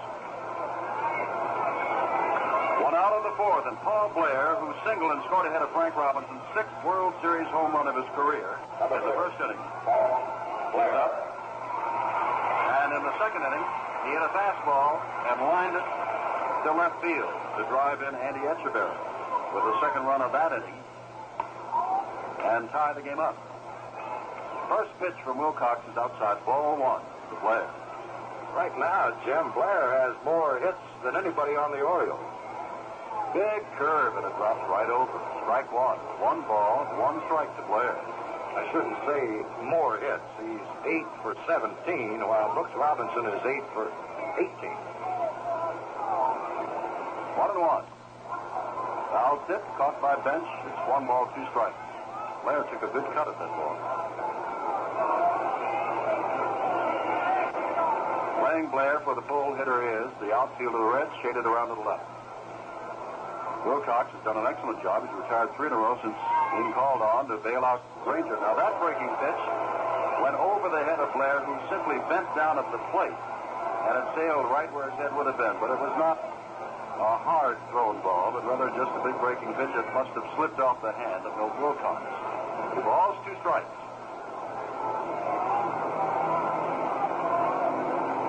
Wilcox ready. Rose comes back with a fastball, but misses outside. It's now three and two to Blair. Speaking of pitches that get away, how about that one of Jim Palmer's over in Cincinnati? It went within 30 feet of the plate. It went toward the foul line and more toward third base than toward home as it slipped out of his hand. Three and two. Wilcox throws and strikes him out swinging. Second strikeout for young Milt Wilcox. Is now retired four in a row. Baltimore leads six to three. We're in the last of the fourth, and here is Frank Robinson, who hit a home run in the first inning with man on and five to center in the second. When they were down three to nothing in the first inning, it is Robinson that brought the Birds back and got them on the scoreboard with a home run. Cloninger again gets up and starts to throw for the Reds. Sparky Anderson can use everybody today because if he doesn't win, there's a strike with a fastball at the knees. There's no tomorrow, and of course, he'll worry about whom to pitch tomorrow after he wins today. That's not the problem. One strike pitch from Milt Wilcox. in the dirt. Picked up on the first hop by Bench. One ball, one strike. Baltimore leads it by three in this fifth game of the 1970 World Series. Six to three. One and one. Back with the breaking pitch, and Robinson swings and misses. It's strike two. One ball, two strikes. The breeze, what there is, there doesn't seem to be much where we are, but there is some out there blowing towards center.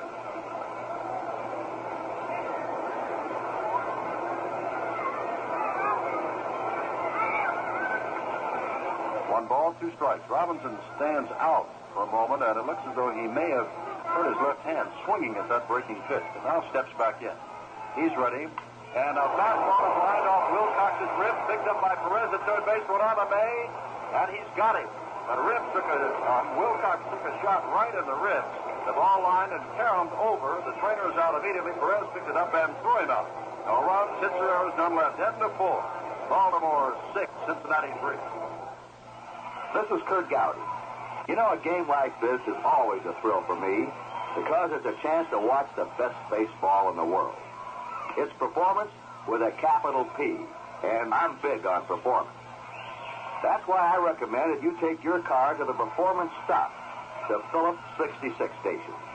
They've got performance products with a capital P, like Phillips Flight Fuel Premium Gasoline, the high performance gasoline that gives you all the power you need, yet keeps your engine running clean. And Phillips Trop-Artic Motor Oil with its exclusive detergent additive.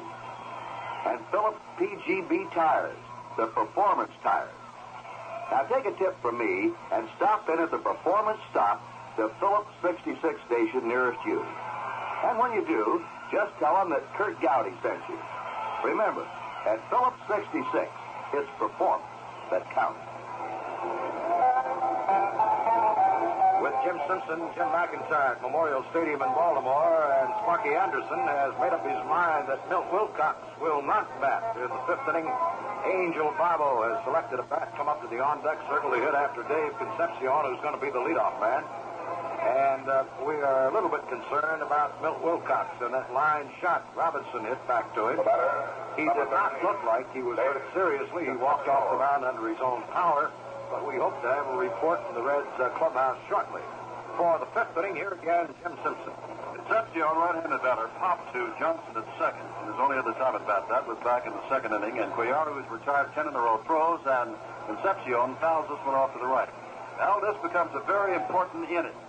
Not because who's at bat, but once it is completed, this is an official World Series game.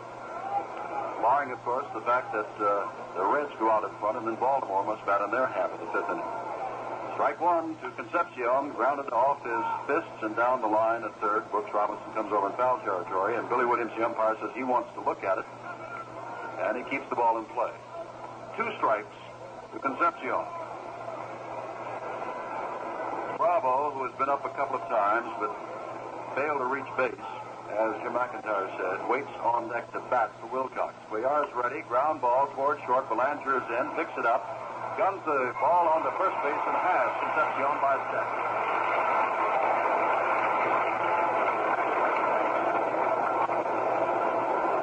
Milt Wilcox pitched five net, one and two thirds innings, and nobody reached base against him. Bravo. Bravo 0 for 2 in the World Series. Last year, meaning 1969, he was playing with Tucson out in the Pacific Coast League and led the league in hitting with 348. One out. Top of the fifth, six to three. Baltimore Cuellar ready throws the ball low and away. In the dirt, Bravo. It's ball one. Bravo had no home runs, not a power hitter, three RBIs, and 277 average during the regular season this year. Left-handed batter, Cuellar throws, and it's down low. Now, Sparky Anderson has Darrel Chaney, a switch hitter, who could hit. Bernie Carbo, of course, who hit 310 as a rookie, is an also a left-handed batter, and he has sent up the left-handed Bravo to face the left-handed Cuellar. This pitch is in the dirt, and it's ball three, and Bravo is on his way to drawing a walk. Jimmy Stewart is also available for pinch hitting, and he too, like Chaney, is a switch hitter. Ty Cline is a left-hander, like Bravo. And Cuellar, of course, is a left-hander. This one is right down the middle, and it's three and one. Cuellar was really having trouble with his first three pitches. Missing big, but this fastball is down the middle, and Bravo was taking all away. Three balls, one strike. They are ready. Throws another fastball at the knee. Three and two. Now Bravo, who had a count of 3 and 0, has been taking the last two pitches. It's 3 and 2, and now with that close stance of his, steps in against Cuellar, who throws, and it's off the corner, and Bravo draws the walk. That's the first base on balls given up by Mike Cuellar. To three the score Baltimore as Bobby Tolan, who has struck out and grounded the foul at first, comes up. Number 28. Speaking of left-handers against left-handers, as it's been pointed out throughout the season throughout the World Series, Tolan has either been the best or the second best hitter against left-handers since joining the Reds. Grounds this ball foul. Strike one. And it was Tolan that Earl Weaver brought in Pete Richert for at the last half of the ninth inning down in Cincinnati, and Richert got him on the line drive to the shortstop. Despite the fact that uh, Richert was left-hander, Earl Weaver said, yes, I knew that he goes well against left-handers. This pitch is inside. It's one and one. But I uh, felt I had to go my, with my best. My best is Pete Richert. Baltimore's got that bullpen going. Again, they'd like to wrap it up right here now. Tom Phoebus, who was a questionable starter when the series started for this uh, series starting assignment, has appeared in relief, is out there working now. Tolan tries to duck away from this pitch and fouls it off. It was high and in on him, and he's mad at himself because it's not ball two, it's strike two. One ball, two strikes. Tolan with Bravo on at first base, one out, top of the fifth. Jim, that ball almost hit former Commissioner William Eckert. Cuellar stares in. Here's the pitch, hit to the opposite field. Rettenmund is there, and he has to move a step or two to his right. That's all, and passes for the second out. Well, Tolan is 0 for 3. Here is Pete Rose, who doubled and scored in the first inning and grounded to Johnson at second in the third.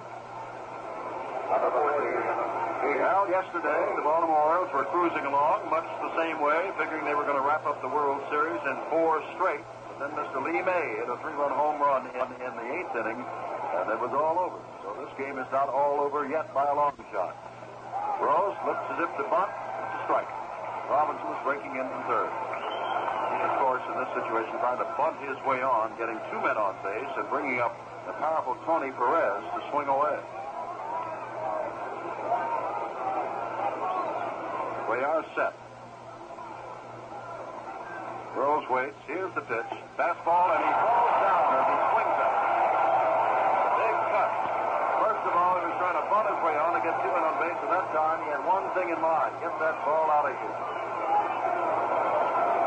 Two strikes to Rose. More than 200 hits for the fifth time in his last six seasons this year. He already comes back with the ball in on him, it's ball one. Just misses. Some of the fans behind the plate, and of course we are in Baltimore, thought that Cuellar's pitch was on the inside corner of the plate. One ball, two strikes. Talbot first, Johnson second, Belanger short, Robinson third, Rettenmund in left, Blair in center. There's a foul to the screen. Frank Robinson the right, Etchebarren the catcher, and Cuellar the pitcher. He has gone all the way. He has not allowed a hit since the first inning. Retired 11 men in a row before he gave up the walk to Bravo. The one-two pitch. Line to right field. Back goes Frank Robinson. He has it in range, picks up his glove, and has it for the third out. One man left as we go to the last of the fifth. Baltimore leads Cincinnati six to three. With Jim McIntyre, Tony Cloninger, who started a World Series game, has come on to pitch this fifth inning here. He is behind six to three, meaning he and the rest of the Cincinnati Reds.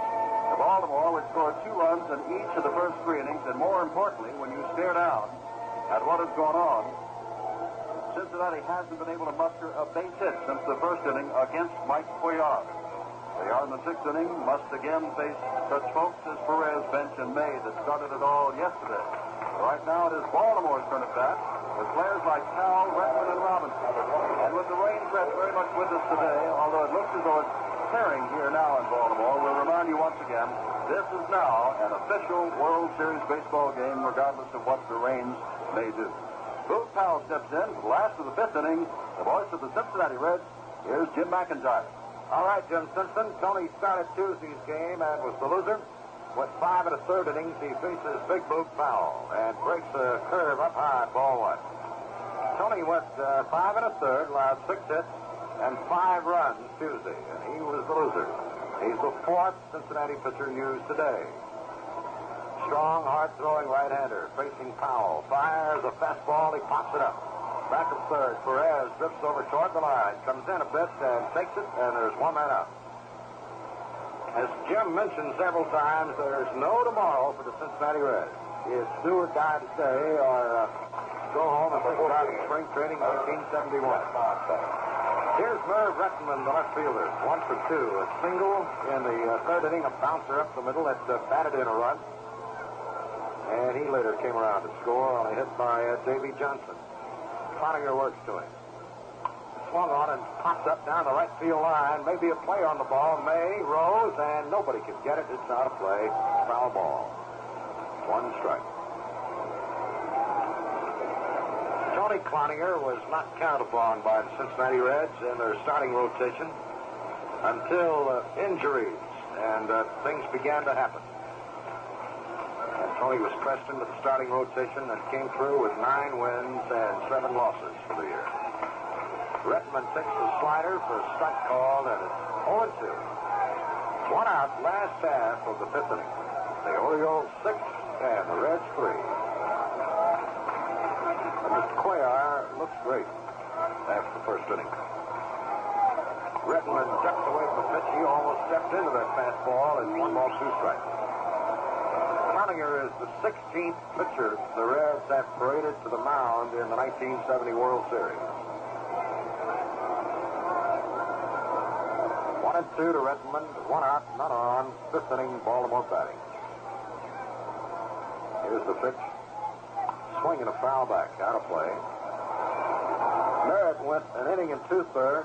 Granger pitched one third of the second inning and one third of the third. Wilcox worked uh, an inning and two thirds, and now we have Cloninger.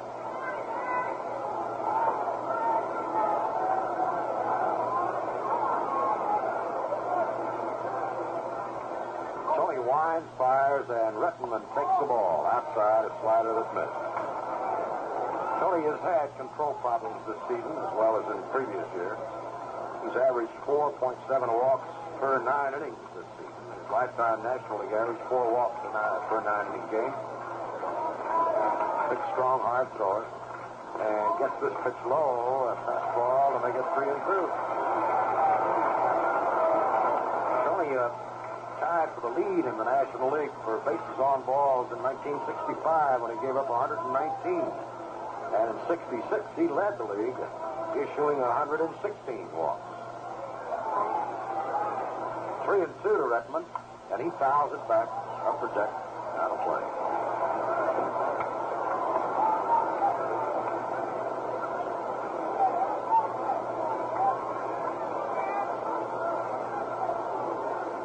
McRae deep in left. Tolan shaded a bit toward left and center, and Rose straight away and right. Here's the 3-2 again. Swung on and fouled away again, out of play off the right field line. And Billy Williams looks around for the uh, boy. And the ball boy will be sure he gets some more baseballs in a hurry. Three and two. Cloninger, a deep breath, winds, kicks, and here it is. Swung on a fly ball deep down the right field line in the corner. That could be trouble.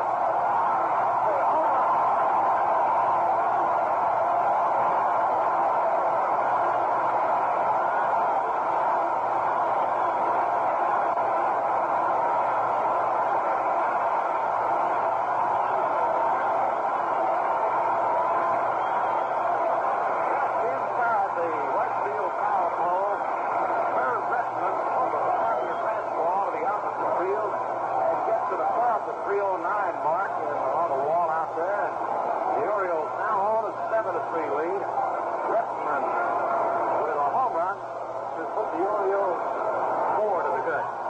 Brooks Robinson.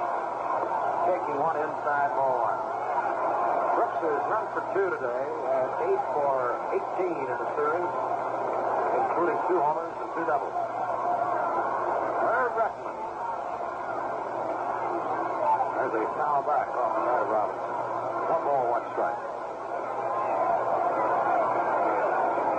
Joe Garagiola almost made that, uh, picked that one off. A little bit further, Joe, you'd have had it. one ball, one strike. Cloninger fires, and it's a ball. Strike to make it on the outside corner. Billy Williams took a look at that crossfire fastball that hit the edge, and it's one ball, two strikes. Just a little bit of a breeze blowing straight out towards center, not much. Tony's one, two, and Robinson hits a looping pop fly to short center. Races out now. Gets the out of Drops in there. Robinson fell as he started around first base, went down to both knees. Tolan picked up the ball. He would have had no chance to make second with, uh, well, maybe he would have. There was nobody covering except Cloninger racing back toward the bag. And Brooks had an idea. A pop fly single to short center field. Robinson getting his first hit, Brooks that is, in this game, is the first with one out, and Davy Johnson, the second baseman, who's one for one, steps up. He walked and scored in the second inning, singled and knocked in a run in the third. Cloninger lobs the ball over to first as the Reds start a pitcher down in the bullpen. That's Ray Washburn. Right-hander Ray Washburn. Here's the ball too low. One ball, no strike. Davy Johnson was two for 12 coming into the game here today. He's now three for 13. And uh, that's a little low for a 280 hitter on the season. He's batted 281. Cloninger ready to pitch. He swings, smashes it fair by third, down the line. Makes it.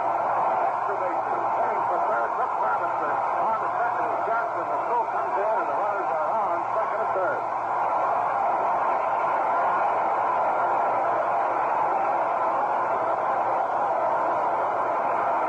Three hits off Tony Cloninger. Rettenmund homer, Robinson looping single off the handle, and a well-hit double to the left field corner. Cloninger being cuffed around in the fifth inning. The most home runs by a team in a five-game World Series is seven by the Yankees against the Reds in 1961. Baltimore now has ten. They're going to walk uh, Etchebarren intentionally reasons for the move.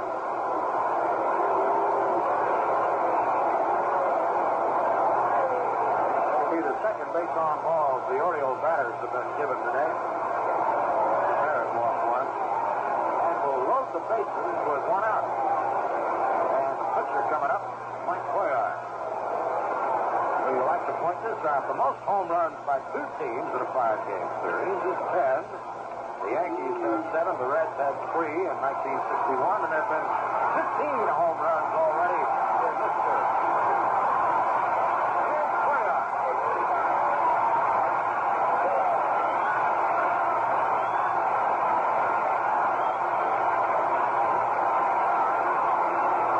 Baltimore with three hits in this inning now has a total of 11.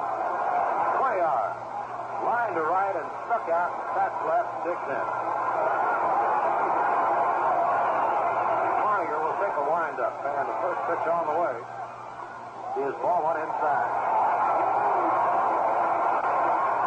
The Orioles have Brooks Robinson at third, Davy Johnson at second, Andy Etchebarren in third. And Cuellar would like to swell that four-run lead right here. Tony winds and throws, throws, and he cuts on it, missed it, strike one. One ball, one strike.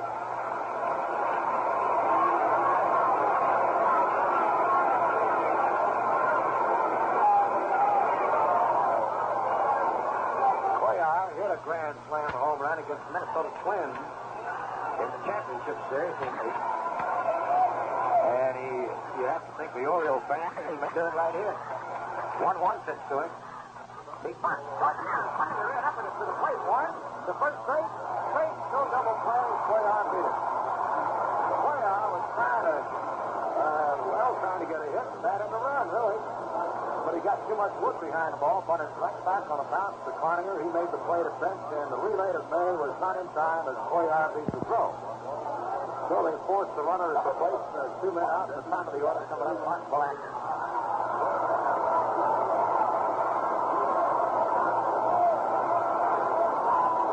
He's one for three on the day with an RBI and the second inning with a single left field. First pitch to him. Swung out, ball to center field. That could be trouble. Now Rose is there. Now fix it for the third action or the third. But Baltimore has another run. One run on three hits. Actually, but on base and those with the hits of power.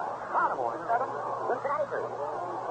important for Baltimore. They got another run. And that means that even if Cincinnati should load them up and hit a grand slam home run, the score can only be tied. They would love to have had the fifth run because then, of course, they would be not even in a tie for the grand slam. But it's the fourth run difference for Mike Cuellar makes one big difference, and he hasn't allowed a hit since the first inning. We pause 30 seconds for station identification. When you go in to get your tank filled with gas, the the pump doesn't always remember to ask you if your wiper blades have had it. He doesn't know if they're streaking your windshield. So if they are streakers, you remind him. He can snap on a pair of fresh new Anco blades or refills in just seconds. And you'll be ready for anything, any weather.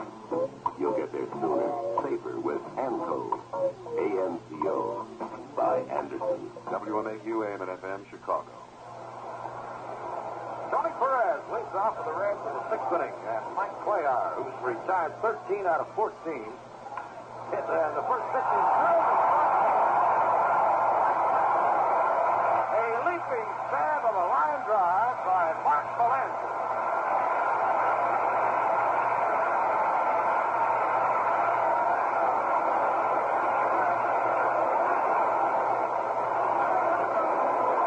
Well, if Mark doesn't play basketball, he's a candidate for pivot right now.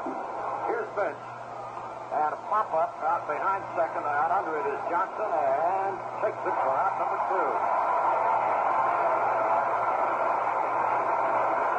Well, Mr. Cuellar has now retired 15 of the last 16 men to face him, and he gets two outs with two pitches. And what's more important to Baltimore and to Cuellar been Perez and Bench, a couple of long ball hitters. Here's Lee May. The only uh, Reds batter to have had a hit in every one of the World Series games. First pitch. Right in there. Strike call, and he was taken all the way. May doubled in the first inning. Grounded out to Robinson in the fourth and didn't run. As he slipped and fell at the plate. Cuellar works, and he takes it inside at the knees, ball one. Mike Cuellar. Had him on the ropes in the first, the Reds did, and he wiggled out of the corner, and man, he's come on great. Pitching to May, a ball too high. Now he's two and one to Lee May. Two balls, one strike. They shift way around the left in the outfield for May. Taking hold down the right field line. Cuellar delivers. Swung on and bashed foul off the Fox's left side. 2-2. Two balls, two strikes.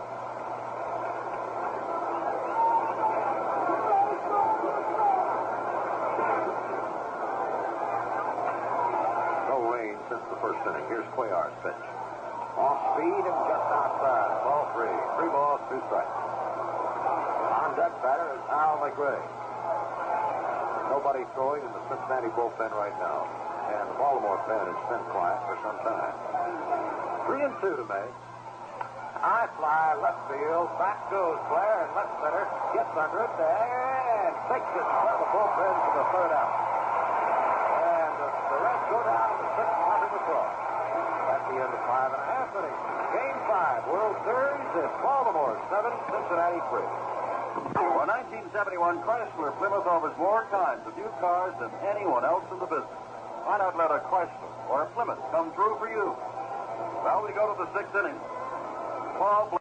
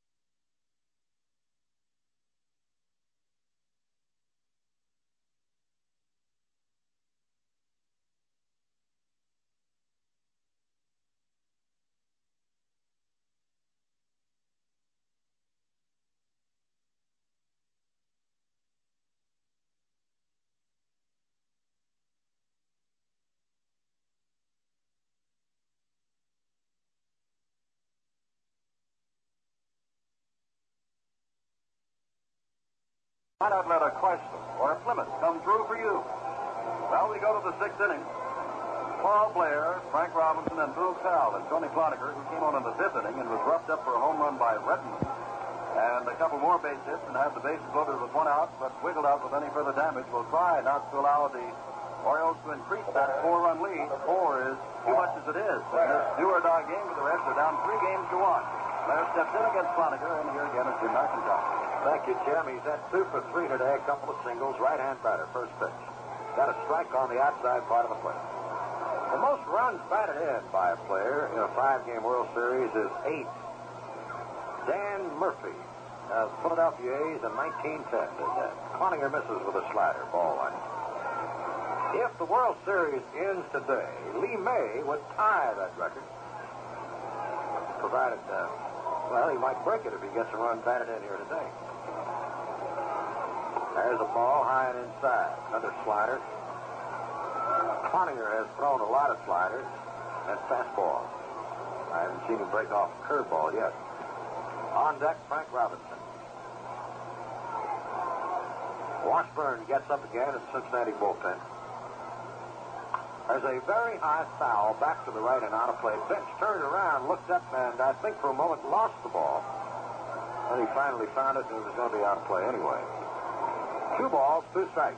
Paul Blair leading off the last half of the sixth inning for the Orioles with a big lead, seven to three.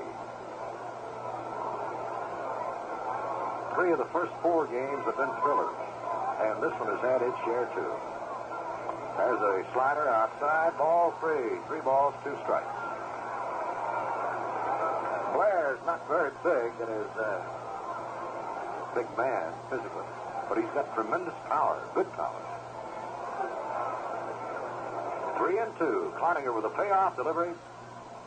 Found it back to the screen. Stays alive 3 2.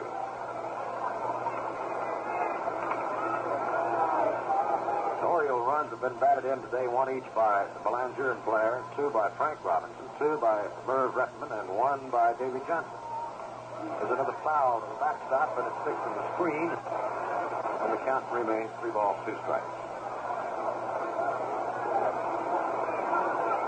Today's crowd is not as big as yesterday, which was the largest of the series so far, 53,007. There are empty seats here today. Now the pitch. Swung on and foul back.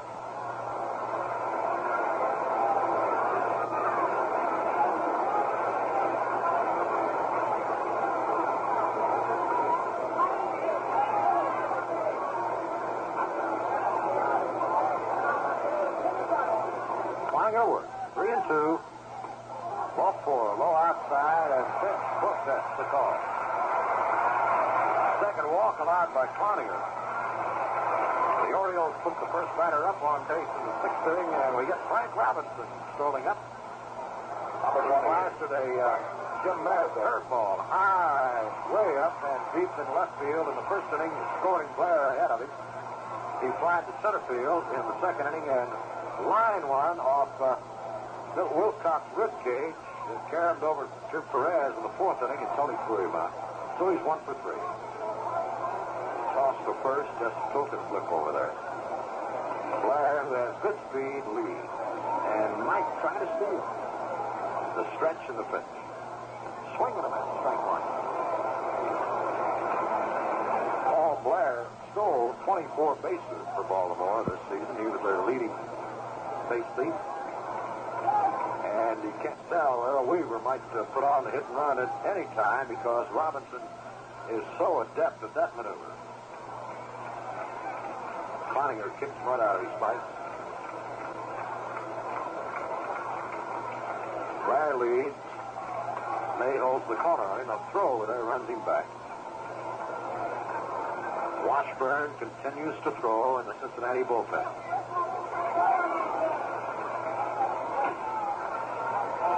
All right, Cloninger, quick throw to first, and Blair has to come back in, hand out stretch. See? One strike to Frank Robinson. Blair at first.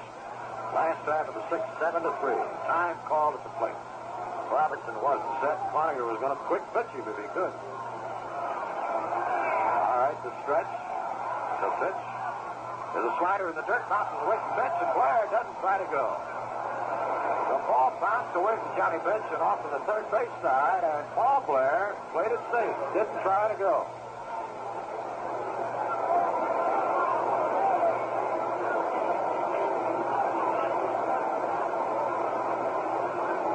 One ball, one strike.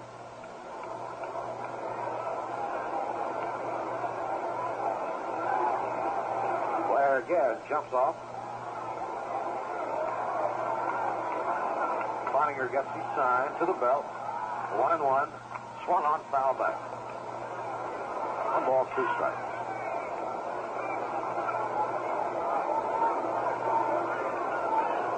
Nobody has said anything about six-game pitchers. Earl just believes the Orioles are going to do it here today. There will be no return trip to Cincinnati. Sparky Anderson figures he doesn't know who's going to pitch those six games, providing there is one. Fastball struck him out. Robinson fans on a high fastball. That's Cloninger's first strikeout. Here's Boog Powell. And we've mentioned it several times. They're not booing Boog here Baltimore. All the fans greet him with a Boog. His real name is John Powell. I believe it's John Wesley. I'm sure he'd prefer not to be called Wesley. Boog is good enough. All right, left-handed batter. They play deep right in the outfield. He's one for three today at double. Swing drill. Hurrying over, Coleman got it. Heads for third is fair. There'll be no throw there. Arm ready for a throw. Figured, hey, what am I trying to do here? That's Blair. There's no chance to get him, so he throws to second. Powell singles to center field. That's four hits on Cloninger, 12 for the Orioles, and brings up Merv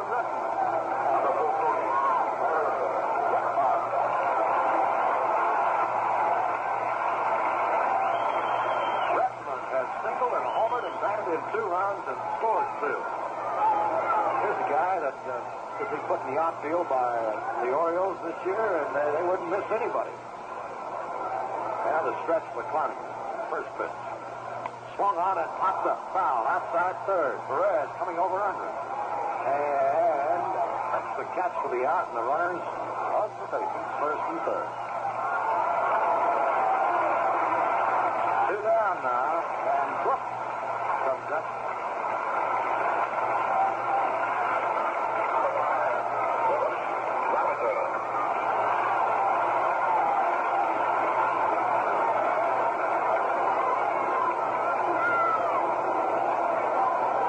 Brooks Robinson today, one for three, a single. He had four for four yesterday. Cloninger a stretch. First pitch. Swung on drill, one hard out to Perez at third, over to second to Helms, and they force Powell to retire the side. So in the sixth inning, Baltimore, no runs, a hit, and two men left on. At the end of six innings of play, Baltimore seven, Cincinnati three. Jim Simpson with Jim McIntyre. Baltimore has been trying to put this ball game away. Hasn't done it yet. Had the bases loaded with one out in the fifth and couldn't get anybody in. And then had two men on with one out in the sixth with men at second and third and couldn't get anybody in. So they are still nursing a four-game lead, which is a big lead, of course, because the winning run can never come to the plate as long as it's a four-game ball. And Mike Cuellar has been simply magnificent since the first inning when he gave up three runs, the only run Cincinnati scored, and four hits, the only hits Cincinnati has had. The last five innings, they have had one man on base, that is Angel Bravo, who walked. And that is all. Gray, Helms, and Concepcion. The Cincinnati seventh, and here's Jim McIntyre. He doubled in two runs in the first inning and takes the first pitch high outside, ball one. Well, I kid you not. This uh, Mr. Cuellar has, one, has uh, just looked tremendous. He's retired 16 of the last 17 men to face him. McRae foul tips one, strike one, one ball, one strike. You have to figure with the Orioles and the Reds meeting in the World Series that there would be a lot of home runs. And indeed there have been. A change-up curve is low to Cuellar, uh, to uh, McRae Ball two. Two balls, one strike.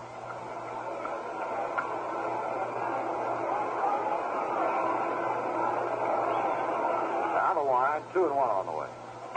Popped up, foul. Back of the plate to the left. That's Baron coming back, gets under it, and takes it.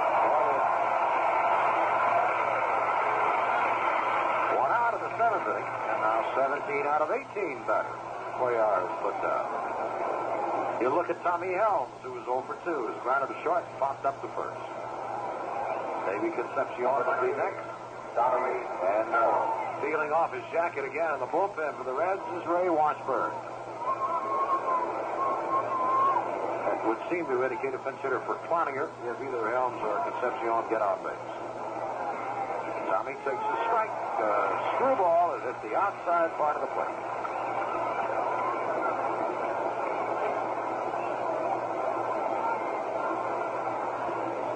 Cuellar. Works. Change up. Strike two ball. Beauty. Oh, boy.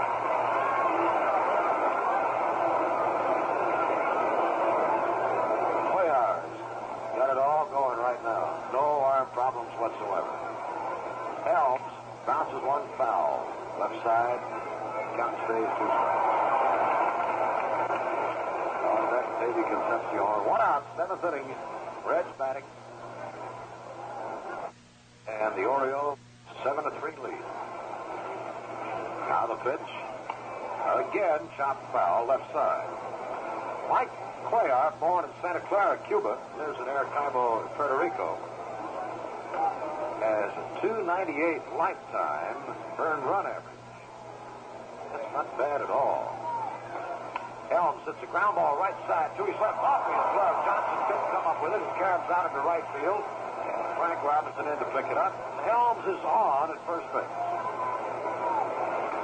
Now the official scorers will decide on that one. Davy Johnson ranging to his left, got his glove on it, and couldn't come up with it. And they're going to credit Tommy Helms for the base hit. The first hit for the Reds since the first inning.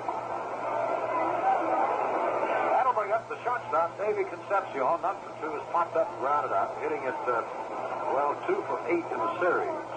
That's 250. And Woody Woodward has come up to the on-deck circle to bat for Tony Cloninger. Concepcion lines the first pitch to right. Robinson coming on, can't get it, takes it on a bounce. Quick throw to second, but not in time. Helms gets there as he had to hold up to see if the ball was going to be caught. And Robinson almost was able to force him. So two hits now for the Reds in the seventh. Has put two men on. Time called as Etchebarren goes out to the mound. And we're going to get some action down in the bullpen for Baltimore. Looks like Dick Hall is getting up. Right-hander Dick Hall is throwing in the bullpen. Now Woodward is going to be called back, and Bernie Carbo is going to be sent up to hit for uh, Tony Cloninger. Carbo has not been, has not had a hit in the World Series this year. He's been up seven times in the three games he has played, and has not had a hit. He's walked twice and struck out three times. Carbo will bat for Cloninger. With Helms at second, Concepcion at first, and one man out.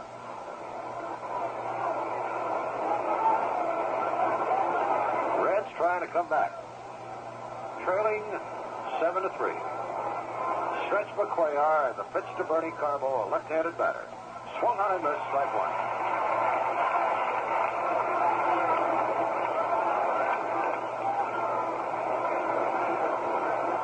Carbo has perhaps uh, the best power of anybody on the Reds bench, which is why he's up there now. Swings it to bounce it back to the mound. Up with it. Cuellar out second base to Belanger. Out.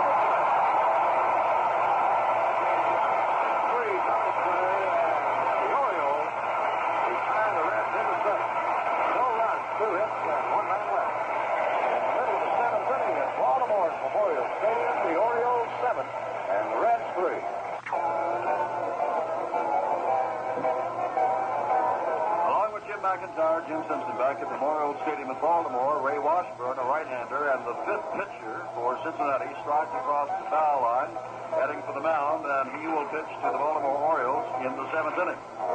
Seven to three the score. And looking ahead for Cincinnati because time is indeed running out.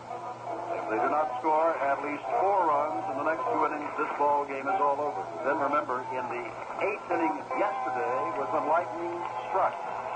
Score was five to three until Lee May hit that three-run home run to put Cincinnati in front. And they went on to win their first and only victory of this 1970 World Series. And looking ahead to the eighth inning, Cincinnati in the eighth and ninth innings will get a full shot at getting those runs back. Because Bobby Tolan, the leadoff man in the Cincinnati lineup, will lead it off in the eighth, and they've got from the top of the batting order on to try to recoup those four runs and tie it up. Meantime, and we don't wish to belabor a point, but it's the way pitchers think, the way managers think, the way baseball people think. At this moment, with a four-run lead, it is possible that Cincinnati could send the tying run to place. That would be the man at bat if the base is loaded. But if Baltimore can manage a run, then that can never happen. That's what the Orioles would love to do in the seventh and eighth, and that is open that four-run bulge a little bit more and go on to win their second World Championship since 1966, when they swept the Dodgers four in a row. Last year, of course, they lost after winning the first one four in a row to the Mets, meaning five games altogether. They're trying to win this five-game set. Davy Johnson, Andy Etchebarren, and Mike Cuellar, who was in a bit of trouble at the top of the inning, will bat here in the last of the seventh. Again, Jim McIntyre. Well, with the appearance of Ray Washburn, Jim, all the Cincinnati pitchers who had ever appeared in World Series competition been on the mound here today. Merritt, Granger, and now Washburn, who started and relieved uh, two uh, World Series with the St. Louis Cardinals. Right-hander works, and it's hit right up back to him. He takes it on one out, knocks it down, picks it up, throws out, and Davy Johnson.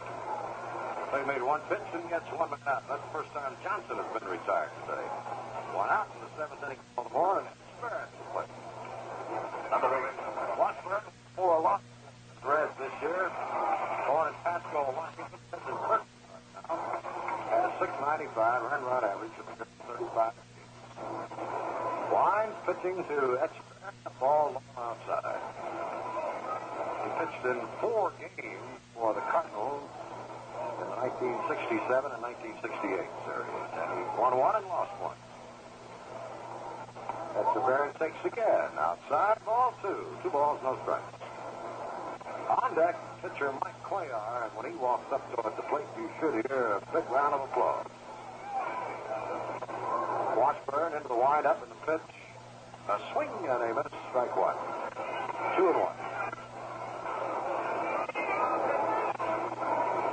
Washy is the uh, fifth Cincinnati pitcher of the day's fifth game. He's two and one to Etchebarren and throwing. Ball three outside, fastball. Three balls, one strike.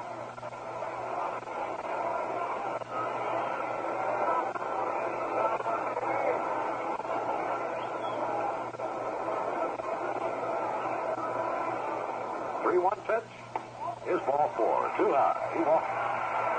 That's the fourth walk of Cincinnati pitchers today. And here's Mike Cuellar, and a nice round of applause. Number 35.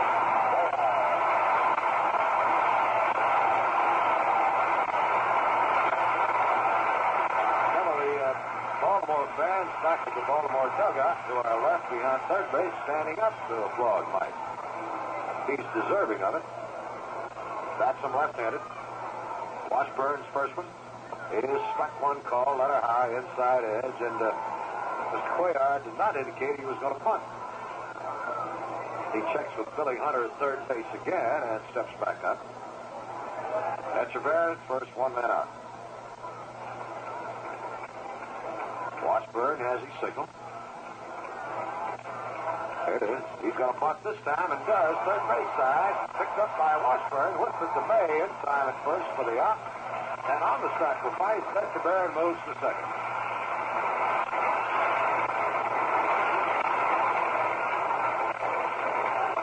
Two down now. Runner on second and Mark Belanger, who batted in a run with a single to left field in the second inning, one for four, steps up to the plate. Mark Belanger. Mark will take his time getting set in the batter's box to allow Cuellar to get back to the dugout.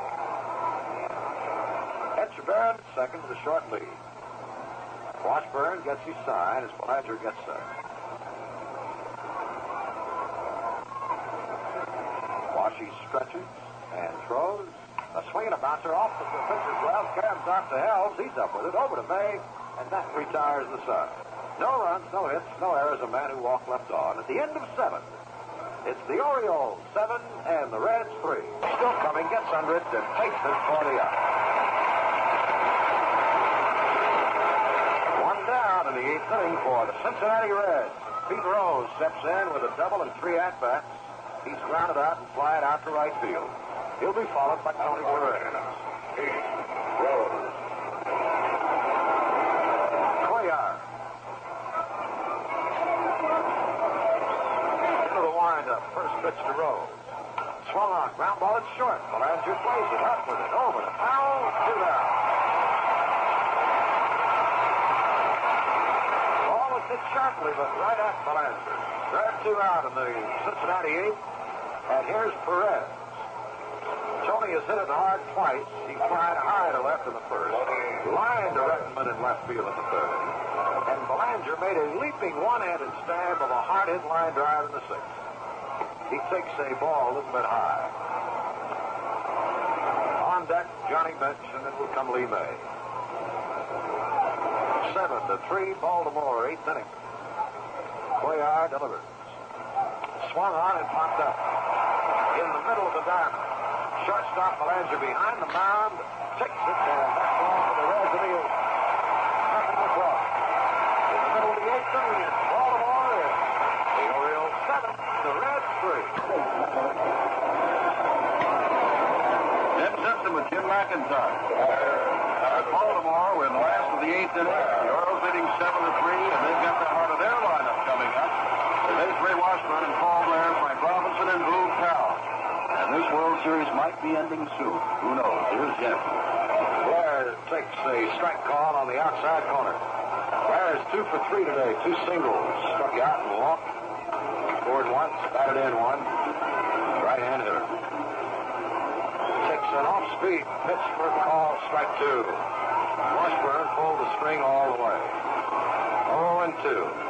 On deck is Frank Robinson to be followed by Boog Powell. Last of the eighth inning. Washy gets his signal and throws. Ball one a little bit high. They flashed a sign on the scoreboard out here, the message board. Could be prophetic. Next home game, Wednesday, April 7th, Orioles versus Senators. Blair takes again, ball two, high away, off speed. Two balls, two strikes.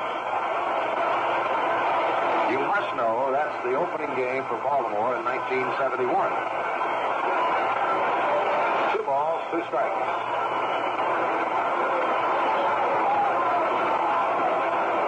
Now the pitch, swing and a foul back. Looks like it might start raining at any time. The clouds are getting darker. It's a good thing we got the lights on right now. We need them. Two balls, two strikes to Blair. Eighth inning. Seven to three Baltimore. Here's the pitch. Swing a slow grounder, wide of third. Not going to hold up with a Concepcion, but he's too late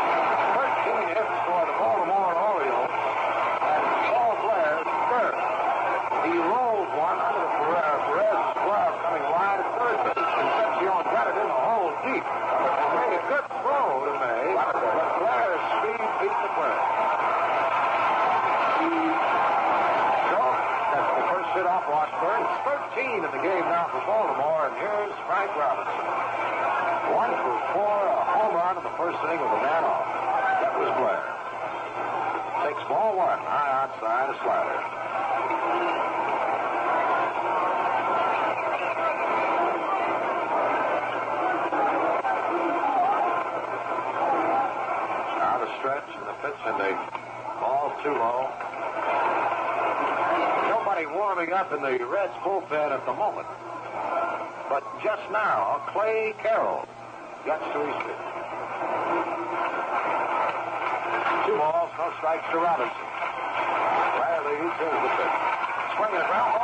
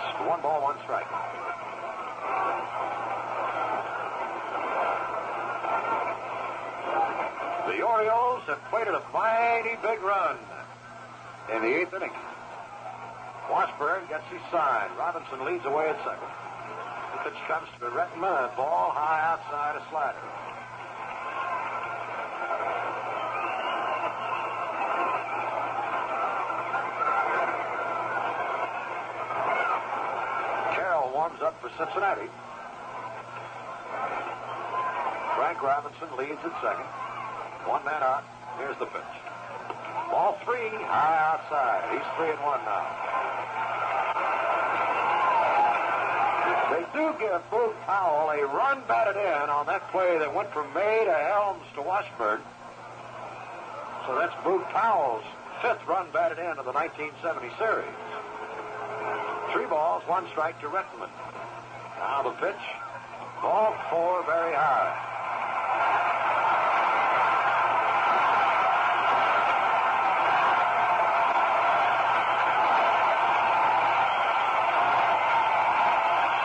Sparky Anderson is out of the red dugout. Brooks Robinson is the reason for the crowd cheering. Two runners on with one out in the eighth inning. And Bucky just might go to the bullpen for Clay Carroll. Yes, he is.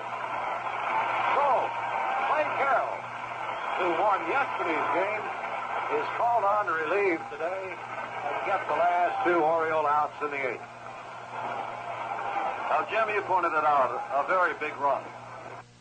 In the ninth inning, with Bench May and McRae due up, look at it this way. As long as there's that big five-run lead, uh, Cincinnati can never bring up against Mike Cuellar or his relief the winning run. Johnny Bench can hit a home run, Lee May can hit a home run, Hal McRae can hit a home run, so can Tommy Helm. Uh, they still got that one-run lead. So five runs means an awful lot in the way you pitch a ball game. Brooks Robinson. Yeah. All right, Clay Carroll, who was the winner yesterday, wants to call time and do a little gardening out in front of the rubber to plant his foot before he faces Brooks Robinson. One for four today, a single. First pitch to him. Swung on a high fly down the left field line, twisting, curving, and it's going to be fouled out of play. Hey, fan made a nice catch leaning over the railing down there, and he has a 1970 World Series souvenir. One strike to Robinson on deck, Dave Johnson. Carroll, the sixth pitcher used by Sparky Anderson in an effort to stem the Orioles in Game Five. Takes his stretch. Now, as his pitch is swung on and missed, strike two and a good fastball. I imagine that fastball fooled Brooks Robinson a little bit. Clay had a lot behind it. He's 0 2 and firing swung on foul back.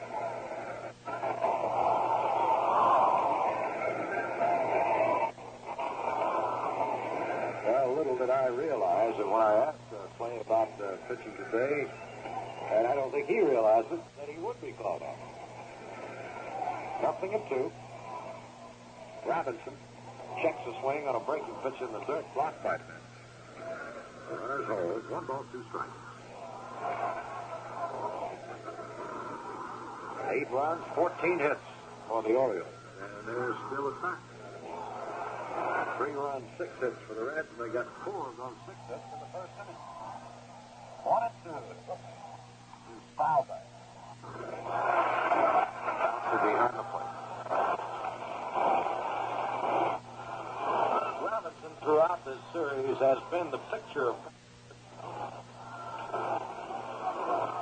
like he every effort to excel, which he was certainly to. Strike three called. He took a for something else. He's called out on strike out. Listen to the crowd.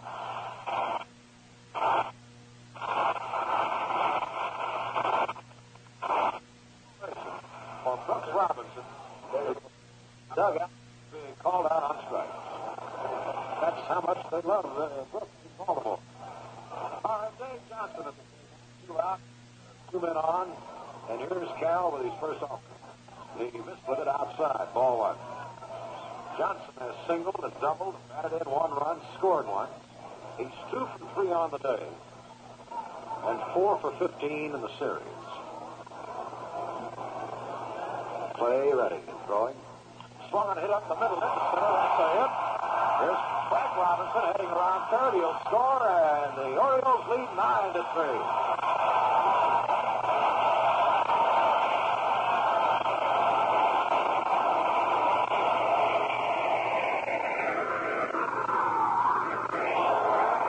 The run scored by Frank Robinson is charged to Ray Washburn. That's the 15th Baltimore hit. The third for Dave Johnson. Runs in the inning on one, two, three hits. Two men were left on. And the innings in Baltimore, Game 5 of the 1970 World Series, it's the Orioles 9, the Reds 3. Along with Jim McIntyre, Jim Simpson back at Memorial Stadium in Baltimore. Nine runs, 15 hits, no errors for the Orioles. Only three runs. They got them all in the first inning. Six hits and no errors for the Reds. Mike Cuellar has gone to the mound for an ovation. Johnny Bench, Lee May, and Hal McRae are due up. The Baltimore bullpen is in action, but Mike Cuellar knows that he just wants to throw strikes. Let the fellows go ahead and get here. He's got a six-run balls and lots of help out there in the bullpen. Now you begin to wonder if we are indeed. And it certainly looks that way, watching the final game of the 1970 World Series. Yesterday, Baltimore was just six outs away from a four-game sweep. They didn't get it. Today they are three outs away from the 1970 World Championship. Let's see if they get it. Johnny Bench, one for three on the day, a run-producing single in the first inning, steps up. And here's Cuellar's first offer. He got it inside, let her high, ball one. Well, that last out there, as Andy Etchebarren took a half swing, the plate up and called it a ball. The first base umpire, Emmett Ashford, called it a swinging strike. Hard bench. Bills it foul over the head of Alex Ramis at third base. Alex was hauling in his neck. One one John Beck with Lena on deck. Cuellar delivers. Swinging a miss, step to, and that's as good a fastball as Cuellar has thrown all day. Mackillard, four hits, two doubles in the first inning, three doubles, one by Rose, one by May, one by McRae, but he's been great since then. His change gave up harmless singles to Tommy Helms and Dave Concepcion in the seventh, and that's the only hit the Reds had since the first. Bench pulls it. Ah!